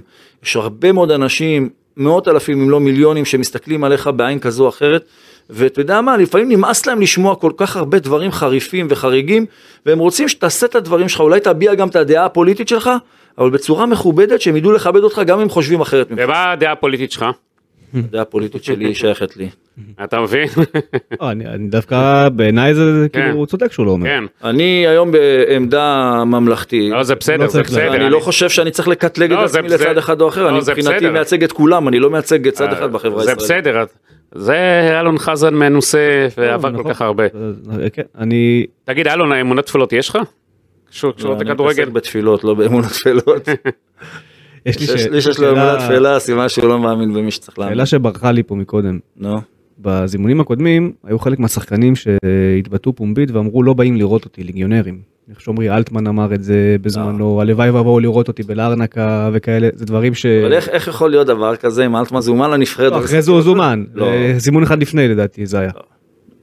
אלטמן, תראה, אני יכול לבוא ולהיות נחמד, ולקחת כל יום טיסה, ולראות איזה רבע אימון, לא בדיוק מה הגישה לטייל- שלך לנושא זה הזה לטייל של. לראות אני- ללכת וזה. כן איפה שצריך ומתי שצריך אני אלך. אוקיי. לבוא לקחת טיסות כדי שכולם יראו אותי בשדה תעופה שנסעתי לבקר שחקן ולבוא ולהעלות תמונות שישבתי בו בבית קפה, זה לא אני. אני עוקב אחרי השחקנים מהפרט הכי קטן עד הפרט הכי גדול. כן. כל השחקנים שמשחקים בחוץ יש לנו את כל הנתונים, אני רואה את כל המשחקים שלהם. ברוך השם יש היום כל כך הרבה דברים ויכולת להשיג מידע על כל אחד מהשחקנים. אז כשאני אצטרך לנסוע כדי לבדוק דברים, אני למשל מנור סולומון כשהיה פצוע. אז יכולתי עכשיו לבוא לומר, אני נוסע אליו לבקר אותו ולראות איך הוא. כן. העדפתי שייסעו אליו ערן שעדו שעזר לו בשיקום, והדר אה, רוזנברג שהוא אחד האנליסטים שלנו שעזר לו בתקופה הזו גם לראות כל מיני דברים ולנתח מקצועית את מה שהוא לא יכול לעשות עם רגל פצועה על קר הדשא, כן. לבוא ולראות את הדברים מבחינה ניתוחית מול וידאו והכל כדי שישרת אותו כשהוא יחזור. אז אם האנשים הנכונים יכולים לתת מענה לשחקנים, רק כדי לבוא ולומר אני הלכתי לראות דברים כאלה או אחרים, זה ממש לא. דיברת מקודם על לחבר את הקהל בחזרה לנבחרת.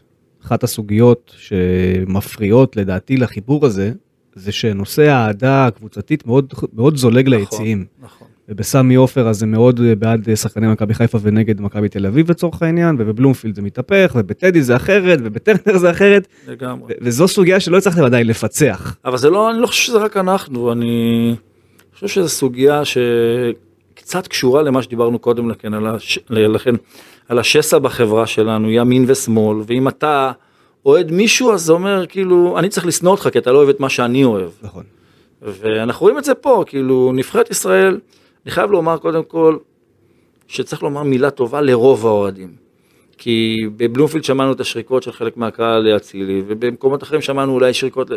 אבל רוב הקהל הוא באמת איכותי וטוב. אני רואה גם הרבה בני נוער שמגיעים, ונשים שמגיעות למשחקים. אני חושב לא צריך להסתכל רק על הקומץ, לפעמים אנחנו כל כך עסוקים בקומץ שעושה את הנזק ואנחנו שוכחים שהגיעו עשרות אלפים שמביאים אהבה אמיתית למה שהם רואים.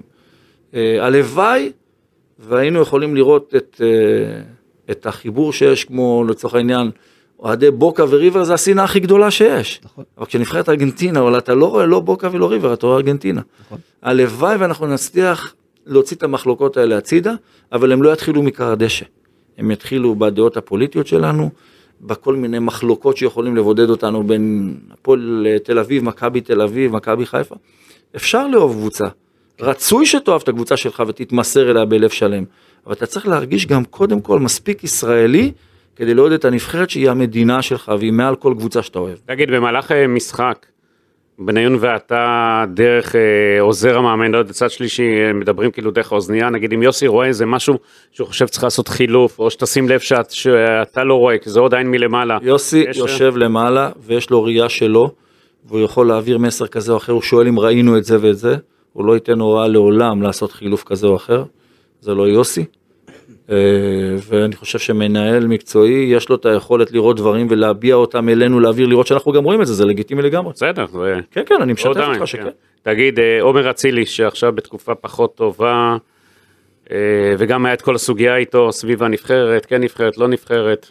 הייתה סיטואציה עם אורן אצילי, שכשעלתה השאלה כן או לא, אנחנו זימנו אותו, כי אמרנו כל זמן שמבחינה מקצועית הוא יכול לעמוד לרשותנו, ולא הייתה הרשעה או האשמה שיכולה לגרוע אותו מנבחרת ישראל.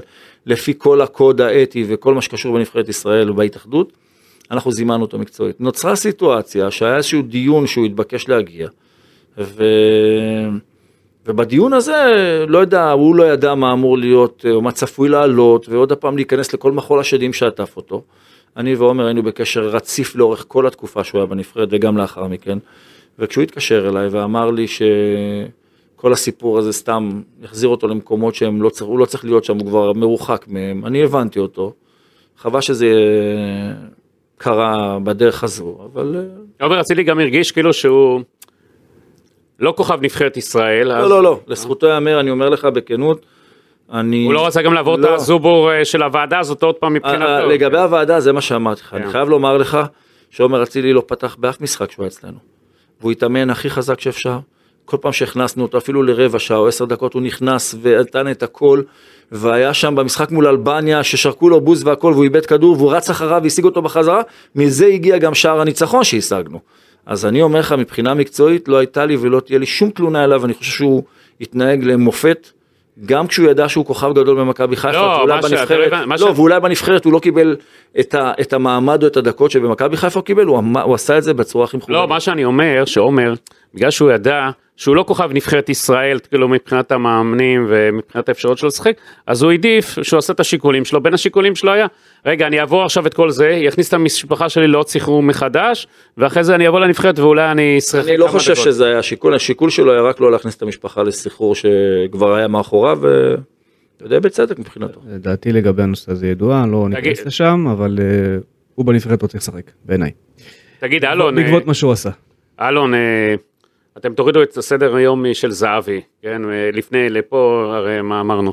אז הפעם יהיה, עד הכינוס, יהיה פעם, כי תמיד יש איזה משהו, אתה יודע, משהו באוויר, כאילו, תמיד קורה משהו. רואה איזה משהו. הפעם יהיה איזה, באמת, שתוכלו להתרכז במשימה החשובה, שכולנו רוצים שנבחרת אנחנו- ישראל אה, תעשה את זה הפעם. אנחנו גם פעם קודמת, עם כל הצער בדבר וכל ההתנהלות שהייתה, כשהגענו לרגע שהתכנסנו, שמנו הכל בצד וממש התרכזנו רק במשימה שלנו. אני לא, חס- וחלילה, לא אני ולא אף אחד בצוות שלנו נייצר איזושהי דרמה כזו או אחרת. ואנחנו לא רוצים שייצרו עבורנו דרמות, אנחנו רוצים להתעסק אך ורק בכדורגל. ולזה אנחנו מכוונים. יש לך, ממה שאתה יודע, ביברס נתחו. ביברס נתחו, פורש או שהוא ביברס? נתחו לא פורש, ביברס נתחו חלק מנבחרת ישראל, ואנחנו נקבל את ההחלטות לגבי הסגל, כולל ביברס ואחרים. אוקיי, אחרי המשחק האחרון הוא לקח את החולצה והחתים אותה שם בחדר אני. אני שמעתי שהוא החתים את החולצה והכל, וכולם פירשו את זה כאילו הוא פורש מנבחרת ישראל. עובדה שלאחר מכן הוא לא עשה את זה. ביברס מגיע לו הרבה זכויות והרבה כבוד על כל מה שהוא עשה, לא רק מבחינה מקצועית, גם ה... את המסירות שלו לנבחרת ישראל. אני חושב שהוא היה מודל ודוגמה להרבה מאוד שחקנים צעירים. ובתוך חדר הלבשה שלנו גם יש לו משקל מאוד מאוד חשוב, עם ה... בטח עם השחקנים הצעירים שעכשיו הצטרפו.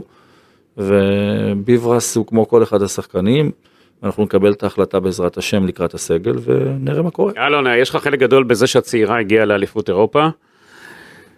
אתה כבר חושב איך אתה חוגג את עליית אה, הנבחרת הבוגרת לאליפות אירופה? לא, אני חושב בעזרת השם איך אנחנו ב-25 למרץ עושים הכל כדי לנצח את קוסובו ומתרכזים אחר כך במשחק השני. דווקא מכל מה שעברנו בנבחרת הצעירה אני יכול לומר לך שאם אתה מתרכז בעלייה אתה מפספס אותה, אתה צריך להתעסק בדרך למקד את השחקנים שלך ואת עצמך, מטרה מטרה, משחק משחק, ואז אתה משיג את הכל. יש לך כבר בראש לי הייתה, לי הייתה, היה חלק בעלייה ואני חושב שגיא לוזון המשיך את זה בצורה מצוינת ויכולים להגיד מה שרוצים ובסופו של דבר העלה את הנבחרת מדרך משחקי הפלייאוף וכל הכבוד לנבחרת ולא. יש לך כבר בראש מה אתה הולך להגיד לשחקנים באספה הראשונה של הנבחרת שמתכנסת עכשיו? יש עוד חודש הדברים עולים ויורדים בלי סוף אתה יודע כל יום עולה. ממה אתה מושפע? יש נגיד ספרים שאתה קורא, לא יודע, מתייעץ, דברים, מה? אני בדרך כלל מצליח אה, לראות דברים שאני חושב שהם יכולים להתאים לי ואני לא, אני לא הולך, אני. לא אז אני אגיד לך אין לי השראה. זה דברים שאתה רואה ואתה אומר איך אני מביא אותם אליי למה שמתאים לי כדי תגיד, אתה. כותב לך פתקים כאלה, כן? כן, כן, יש דברים, רגעים מסוימים, או מחשבות שעוברות לי, אז אני כותב אותם כדי שלא יברחו מחדש. בכל זאת אנחנו בגיל שכבר דברים שאתה חושב עכשיו, אחרי שיכולים להיעלם לך. תגיד, אבל אני משתדל להביא את עצמי, כי הכי קשה זה לבוא לשכנע מישהו במשהו דרך מישהו אחר שאמר. אתה צריך להיות זה שאתה מאמין בזה וחושב כך ומביא מביא את זה. אני אגיד רגע משהו על אלון, הוא קודם הזכיר את ההיכרות האישית שלנו, עבדנו כמה, שבע שנים? ישבנו ביחד. מה שאנשים אולי לא יודעים על אלון, זה שהוא חולה כדורגל ברמות קיצוניות, ואין נכון. שעה ביום שאם יש לו משהו לראות, הוא, לא, הוא יראה. נכון. כשאתה רואה כדורגל העונה, מי הקבוצה שאתה הכי ככה מתחבר לה, לסגנון שלה, ואומר, הלוואי והייתי יכול לעשות את זה ואת זה אצלי בנבחרת. בליגה שלנו, לא, בכללי, כללי. אני האמת היא שהשנה אני רואה את ארסנל, ומשהו שם כאילו מחבר אותי אליהם. מה? קבוצה מה? צעירה, קבוצה רעבה, קבוצה שאתה רואה ושהם עושים דברים יפים על קר הדשא, אבל הם מסתכלים כל הזמן הצידה ואתה רואה שיש להם מישהו שמנהיג אותם. ראיתי גם כמה אספות אה, קבוצה של ארטטה, כן. שהוא גם רגשי מאוד, ומצליח להביא את השחקנים ולמשוך אותם אחריו. אה, אני חושב שארסנל היא דוגמה טובה, כי ארסנל היא סוג של נבחרת ישראל. כי בשנים האחרונות היה נהוג להגדיר אותה כקבוצה שלא תראה תואר עוד שנים ארוכות. נכון. כי היא לא יכולה אולי להתחרות בכסף הגדול של סיטי ושל צ'לסי, וליברפול עשתה את הקפיצה, וארסנל, היו לך את הימים שלך, אבל לא תיגעי בהם יותר. וארסנל מוכיחה השנה, שדרך שחקנים צעירים, דרך הרבה גאוות יחידה, הם מצליחים לסחוף את הקהל שלהם, שגם ככה אוהד אותם בצורה מטורפת, והם הופכים לקבוצת כדורגל אה, שמצליחה להכריע את החומריות. כאילו הרבה תשוקה במשחק של השחקנים שלה, שהכסף הגדול של מועדונים, גם הם שמו כסף השנה, לא נרחם עליהם, לא, ברור. לא נרחם עליהם, אבל אבל, לא לא אבל ביד ארסנל כאילו, היא, היא, מדליקה אותי בזה שמה יש קטע... שאני, מה שאני אוהב, ששחקנים שעולים על קר דשא, ואתה רואה את המסירות, אתה רואה את התשוקה של השחקנים, אתה רואה את המחויבות של השחקנים, והמאמן שעם החיבור שלו לשחקנים, אני אוהב לראות יש את זה. קטע אדיר מהעונה הקודמת, אחרי שמוריניו נצח אותם בדרבי עם טוטנאם, והוא אומר על ארטטה, אני רואה מה הוא עושה, הם הולכים לעשות דברים נכון. גדולים. ראיתי את זה. יש אירוע כזה שקרה לך כמאמן בנבחרת שאמרת, למרות שהיינו פה פחות טובים, אני יודע שאם נעשה ככה וככה אנחנו נגיע למה אני יכול לומר לך שהאימון הראשון שלי, לא ישנתי יומיים לפני שהגעתי. ו... וכל הזמן אמרתי, איך אנחנו מביאים משהו אחר. ואז הגיע המשחק הראשון מול איסלנד. ואמרו לי, אלון, יגיעו 5,000 איש ו-6,000 איש, ואני אמרתי להם, יהיו 12-14 אלף, צחקו עליי. עזוב שיוסי יכול לאשר את זה, וגם השחקנים, כי אנחנו עמדנו מולם. כן. לפני המשחק מול איסלנד, ואמרתי להם, אני יש לי התערבות עם יוסי, שאלבניה בבית משחק מסכם מלא. ויוסי אמר לי, לא, אין סיכוי. אבל כששיחקנו נגד איסלנד, באו איזה 15 אלף צופים, ודווקא לא ניצחנו, עשינו 2-2 שאנחנו השווינו בסוף, נכון. שם הרגשתי שאנחנו בכיוון הנכון. כי אתה בא עם נבחרת צעירה, שנקלט לפיגור בבית, הקהל מגלה בגרות ותומך בה, השחקנים לא נשברים, עושים גם את ה-2-2 ויכולים עד הרגע האחרון גם לעשות את ה-3-2, הרגשתי שיש פה משהו אחר, לא מבחינת הגישה רק, אלא מבחינת זה שלא לא ויתרנו על הדרך שלנו, גם ברגעים פחות טובים שלנו. עדיין המשכנו לתקוף, ולהביא את- עצמנו למקומות החזקים שלנו דרך האגפים, להכניס את הכדורים לאזור המסוכן פעם אחר פעם. ואז כשיצאנו לאלבניה, עכשיו אתה אומר, טוב, איסלנד היה משהו, בוא נראה איך אנחנו מביאים את זה חודש, חודשיים אחרי. ואתה מקבל אה, את השער בסימפטום ישראלי קלאסי, דקה 45 פנדל, ואתה יורד, וזה אמור להיות כאילו, אמרו להישבר. בדיוק, ואז הנבחרת עולה ומשחקת יותר בשתי טוב. דרגות יותר טוב ממה שהיא שיחקה ומהיריבה שלה, ועושה 2-1 ויכולה להכריע את המשחק גם בצורה יותר משכנעת. אני חושב שהמעבר הזה של החודש, חודש וחצי בין המשחק הראשון לשני, שאתה רואה שיש את החיבור, לא, החיבור לא התנתק בחודש הזה שעבר, זה נתן לנו את התחושה שאפשר לעשות דברים טובים. אלון, אנחנו רואים לא מעט שחקנים עכשיו שכותבים אה, דברים. כן, ספרים. ספרים. מליקסון ו... טל בן חיים אוטוטו מוציא עכשיו, ואליניב ברדה אני יודע שגם כותב. יש אה, ועוד כ- בלי סוף, אה, אתה גם מתכנן איזה משהו? אני יכול לומר לך שפנו אליי מספר פעמים, אבל אני בן אדם נורא אינטימי, אני איך לא אוהב יקראו להוציא. לספר שלך, הכותרת שלו? אני לא מוציא ספר. אבל- לא, אבל היא אם-. לא, לא, אני לא מוציא ספר, אבל אה, אני חושב ש... אתה מאוד... זה יפה, זה יפה, קודם כל אני אוהב לראות אה, שאנשים משתפים, עשה את זה בזמנו אייל וחיים וערן זהבי עשה את זה, למה אתה לא עושה? כי אני לא רוצה, אני יותר, אני יותר, אני יותר אינטימי אתה, בחיים אתה יותר שלי. סו- סוגר את ה... פחות יודעים על המשפחה ועל הכל. אתה- נכון, אז אני מעדיף ככה, אני מעדיף שהדברים של החיים של מה שעברתי עוברים אל הילדים שלי ולמשפחה הקרובה שלי, ואתה יודע, זה כל אחד אינדיבידואלי, איך שהוא אם מרגיש. תעלה ליורו כן תעשה משהו שונה? אני אוציא אנציקלופדיה שלמה, לא רק ספר. אבל רק דבר אחד, אם אתה, ביום שאתה תעלה ליורו, אני חושב שהנבחרת כן תעשה את זה. גידי כבר היחיד שאתה עלית, אתה יודע. רק אל ת- אתה אצל רק- גידי כבר עלית. רק אל תיסע באותו יום אה, ל- לחו"ל באותו לילה. אתה יודע רז? גמר- גביע. כן, הוא לקח גביע מהפועל פתח תקווה ב-92. אוקיי. אותו יום חוגגים בפתח תקווה, כל העיר יוצאת. לאן טסת? אלון חזן? טס לארצות לא, הברית, אה, לארצות הברית. הייתה לי טיסה סגורה ליום אחרי הגמר. אנחנו עולים לקבל את הגביע, גברי לוי אומר לי, רוץ הביתה תארוז, אתה טס היום, אז אמרתי לו, לא, הטיסה היא מחר, ובאמת הייתה מחר. אבל אז הוא אומר לי, לא, הקדימו את הטיסה. עכשיו, מה אני יכול לעשות? היה בזמנו איציק ברינג, כן. אוהד הפועל פתח תקווה, הוא אמר לי, אני לוקח לך מסוק, אתה הולך לאשדוד, מביא את המזוודות, ואני מביא אותך לפתח תקווה לחגיגות, ומשם לשדה תעופה, ומי שמכיר אותי יודע שאני, יש לי פחד טיסות, אז המסוקים בכלל. אמרתי לו, אין סיכוי שאני עולה על מסוק. אז אה, נסעתי הביתה לאשדוד, לקחתי את המזוודות, ולא חגגתי לא גביע ולא דרכתי יותר אה, בחדר הלבשה של הפועל פתח תקווה. מדהים. אז הפעם שהוא לא... שאל תסגור לא טיסה. לו טיסה. כן, יפה. אה, טוב, אה, שאלה אחרונה שרציתי לשאול, באיזה מגרש אתה מרגיש הכי ביתי עם הנבחרת? שיחקת, היה לכם, נדדתם בכל ה... הקרקסן עודד. האמת היא שאני חייב לומר שהאיצטדיון לא מקנה לי את הביתיות, אלא האווירה שהקהל נותן. אוקיי. והרגשתי טוב מאוד עם 17,000 ו-15,000 בסמי עופר, כששחקנו מול איסלנד. אה, הרגשתי אדיר בבלומפילד עם 30,000, ואני יכול לומר לך שהרגשתי לא פחות אה, מרגש ואדיר, ששיחקנו עם הנבחרת בטרנר נגד נבחרות. אני חושב שזה לא תלוי איזה. דיפלומט, לא, אה? לא, אני אומר לך בכנות, אני יותר מתרגש מהאנשים שבאים מאשר המתקן. אין לך. אבל איזה איפה הם איצטדיון. ישחקו גידי? אתה יודע. יש, לא, יודע, בלומפילד ידוע. בלומפילד, אה, שלושה משחקים בבלומפילד ושני משחקים בטדי. אה, בטדי. דווקא סמי עופר לא יהיה לא. בסיפור עכשיו? לא, הוא לא בסיפור. אני חושב שהיה שם איזושהי בעיה עם ה... המשחק השני אמרו שהיה בעיה, כי אתה צריך צמד משחקים, והיה עם משחק השני אמרו שהיה איזה בעיה. הייתה, בעיה, מי? המגרש הכי טוב נכון, בארץ, סמי אבל. אני אגיד לך מה הייתה, הייתה איזושהי סוג של בעיה שאנשים התלוננו, שמשחקים של הנבחרת לפעמים מתנהלים בשעה 10 או 11. אה, אוקיי, מבחינת ואז החזרה אתה הביתה. מגיע, כאילו אנשים מהדרום וזה לא יכולים להרשות לעצמם נסיעה. ומירושלים לצאת זה גם כמה שעות, אה? אה, אתה חושב שאני טיפלתי בנושא הזה? לא, אני לא בא. אליך. לא, אבל אני חושב שאתה יודע, נגיד באים אליכם כצוות, מה אתם מעדיפים לשחק? משהו שואלים אתכם? אני לא יודע, לא שאלו אותי, כי זה לא- גם לא מעניין אותי. לא, לא, הנבחרת לא צריכה איזה ציון ביתי אחד, אתה חושב? ברור, ברור. אני אגב חושב, שוב, אם אנחנו חוזרים לזה, סמי עופר בין, היום לפחות ברמת המתקן, אין, אין, גם אין שום בדרך. ספק שסמי עופר כמתקן. גם ראינו מה הוא עושה למכבי חיפה גם, גם כן.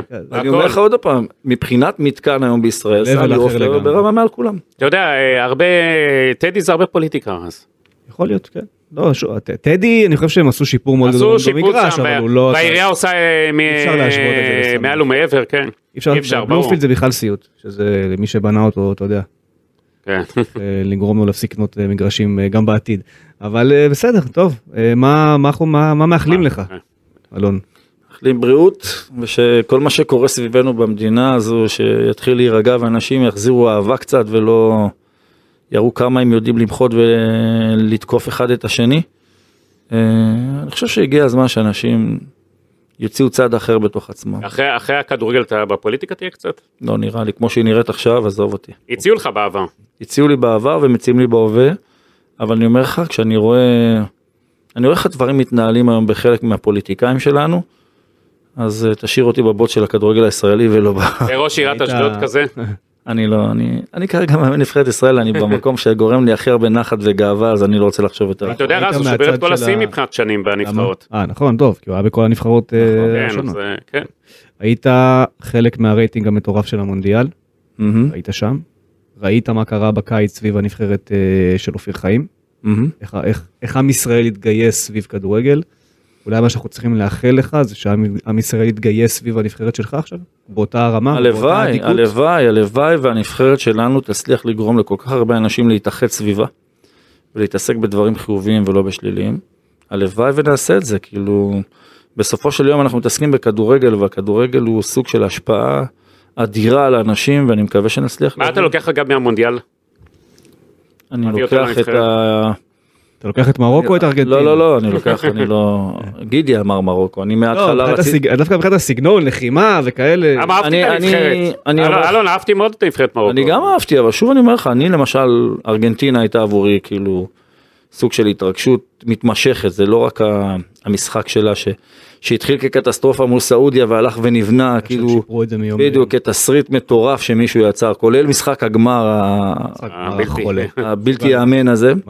ולראות בסופו של דבר את מסי גם חוגג גביע עולמי, כי בוא, בוא נודה על האמת, כל מי שלא יש לו הייתה איזושהי אהדה לנבחרת מסוימת, רצה שמסי יזכה כדי לעשות happy end לכל הטורניר הזה. מה אתה לוקח, אחי? אז אני לוקח את הרומנטיקה של הכדורגל, כאילו, אתה יודע, יש הרבה כסף והכל, אבל בסופו של דבר הלב והרומנטיקה באו לידי ביטוי בטורניר הזה, עם האוהדים המטורפים של ארגנטינה, ו... נכון. וזה מה שהביא את זה. יפה, טוב, אה, הדבר הגדול הבא. לא הדבר הגדול הבא, נוותר על האנדרסיום. טוב, אה, יפה, הדבר הגדול הבא זה הנבחרת של אלון חזן, דווקא יצא שאנחנו. נעשה איתו, אנחנו נעשה איתו, אנחנו נעשה איתו פרק פעם באה, אחרי שהוא עלה ליורו. אה, בעזרת השם. אפשר גם לפני. כן, לא. בסדר, אגב, ברור. אני הרבה יותר, אני- אני שוב, זה גם מחמאה היא לך, אני הרבה יותר אוהב שאתם באים, אתה יודע, לפודקאסטים ו- ולדברים למה לא? חריגים, מה? ולא למה רק לא? מסיבות עיתונאים. ו- ו- ממש לא, אנחנו עומדים תמיד, אני אמרתי את זה מהיום הראשון, אנחנו לא מתחמקים מאף אחד, בכל מקום שיזמינו אותו אנחנו נבוא. זו הדרך גם להתחבר לאנשים בבית, לא להסתגר באיזשהו מקום ולבוא להגיד רק מסיבות עיתונאים, נכון. אנחנו פתוחים לכולם. זה הוא רוצה לקרב את ה... אתה יודע, את העם לנבחרת, זה בסדר. נכון. קודם כל אני לא צריך לקרב את העם, הנבח- הנבחרת היא של העם, נכון, אז בסדר. היא לא שלי. יפה, טוב, אה, ניפרד? כן, מספיק, לא? אתה רוצה עוד איזה שעה איתו? השעה 31 עשינו בינתיים. אבל רק, אבל 50 דקות זה רק זהבי. טוב, את הפרק השני עליו נעשה עוד מעט. חלק ג'. אה, אלון, תודה רבה. תודה רבה לכם, כיף גדול. כל טוב גם לי. תודה. תודה רבה, להתראות.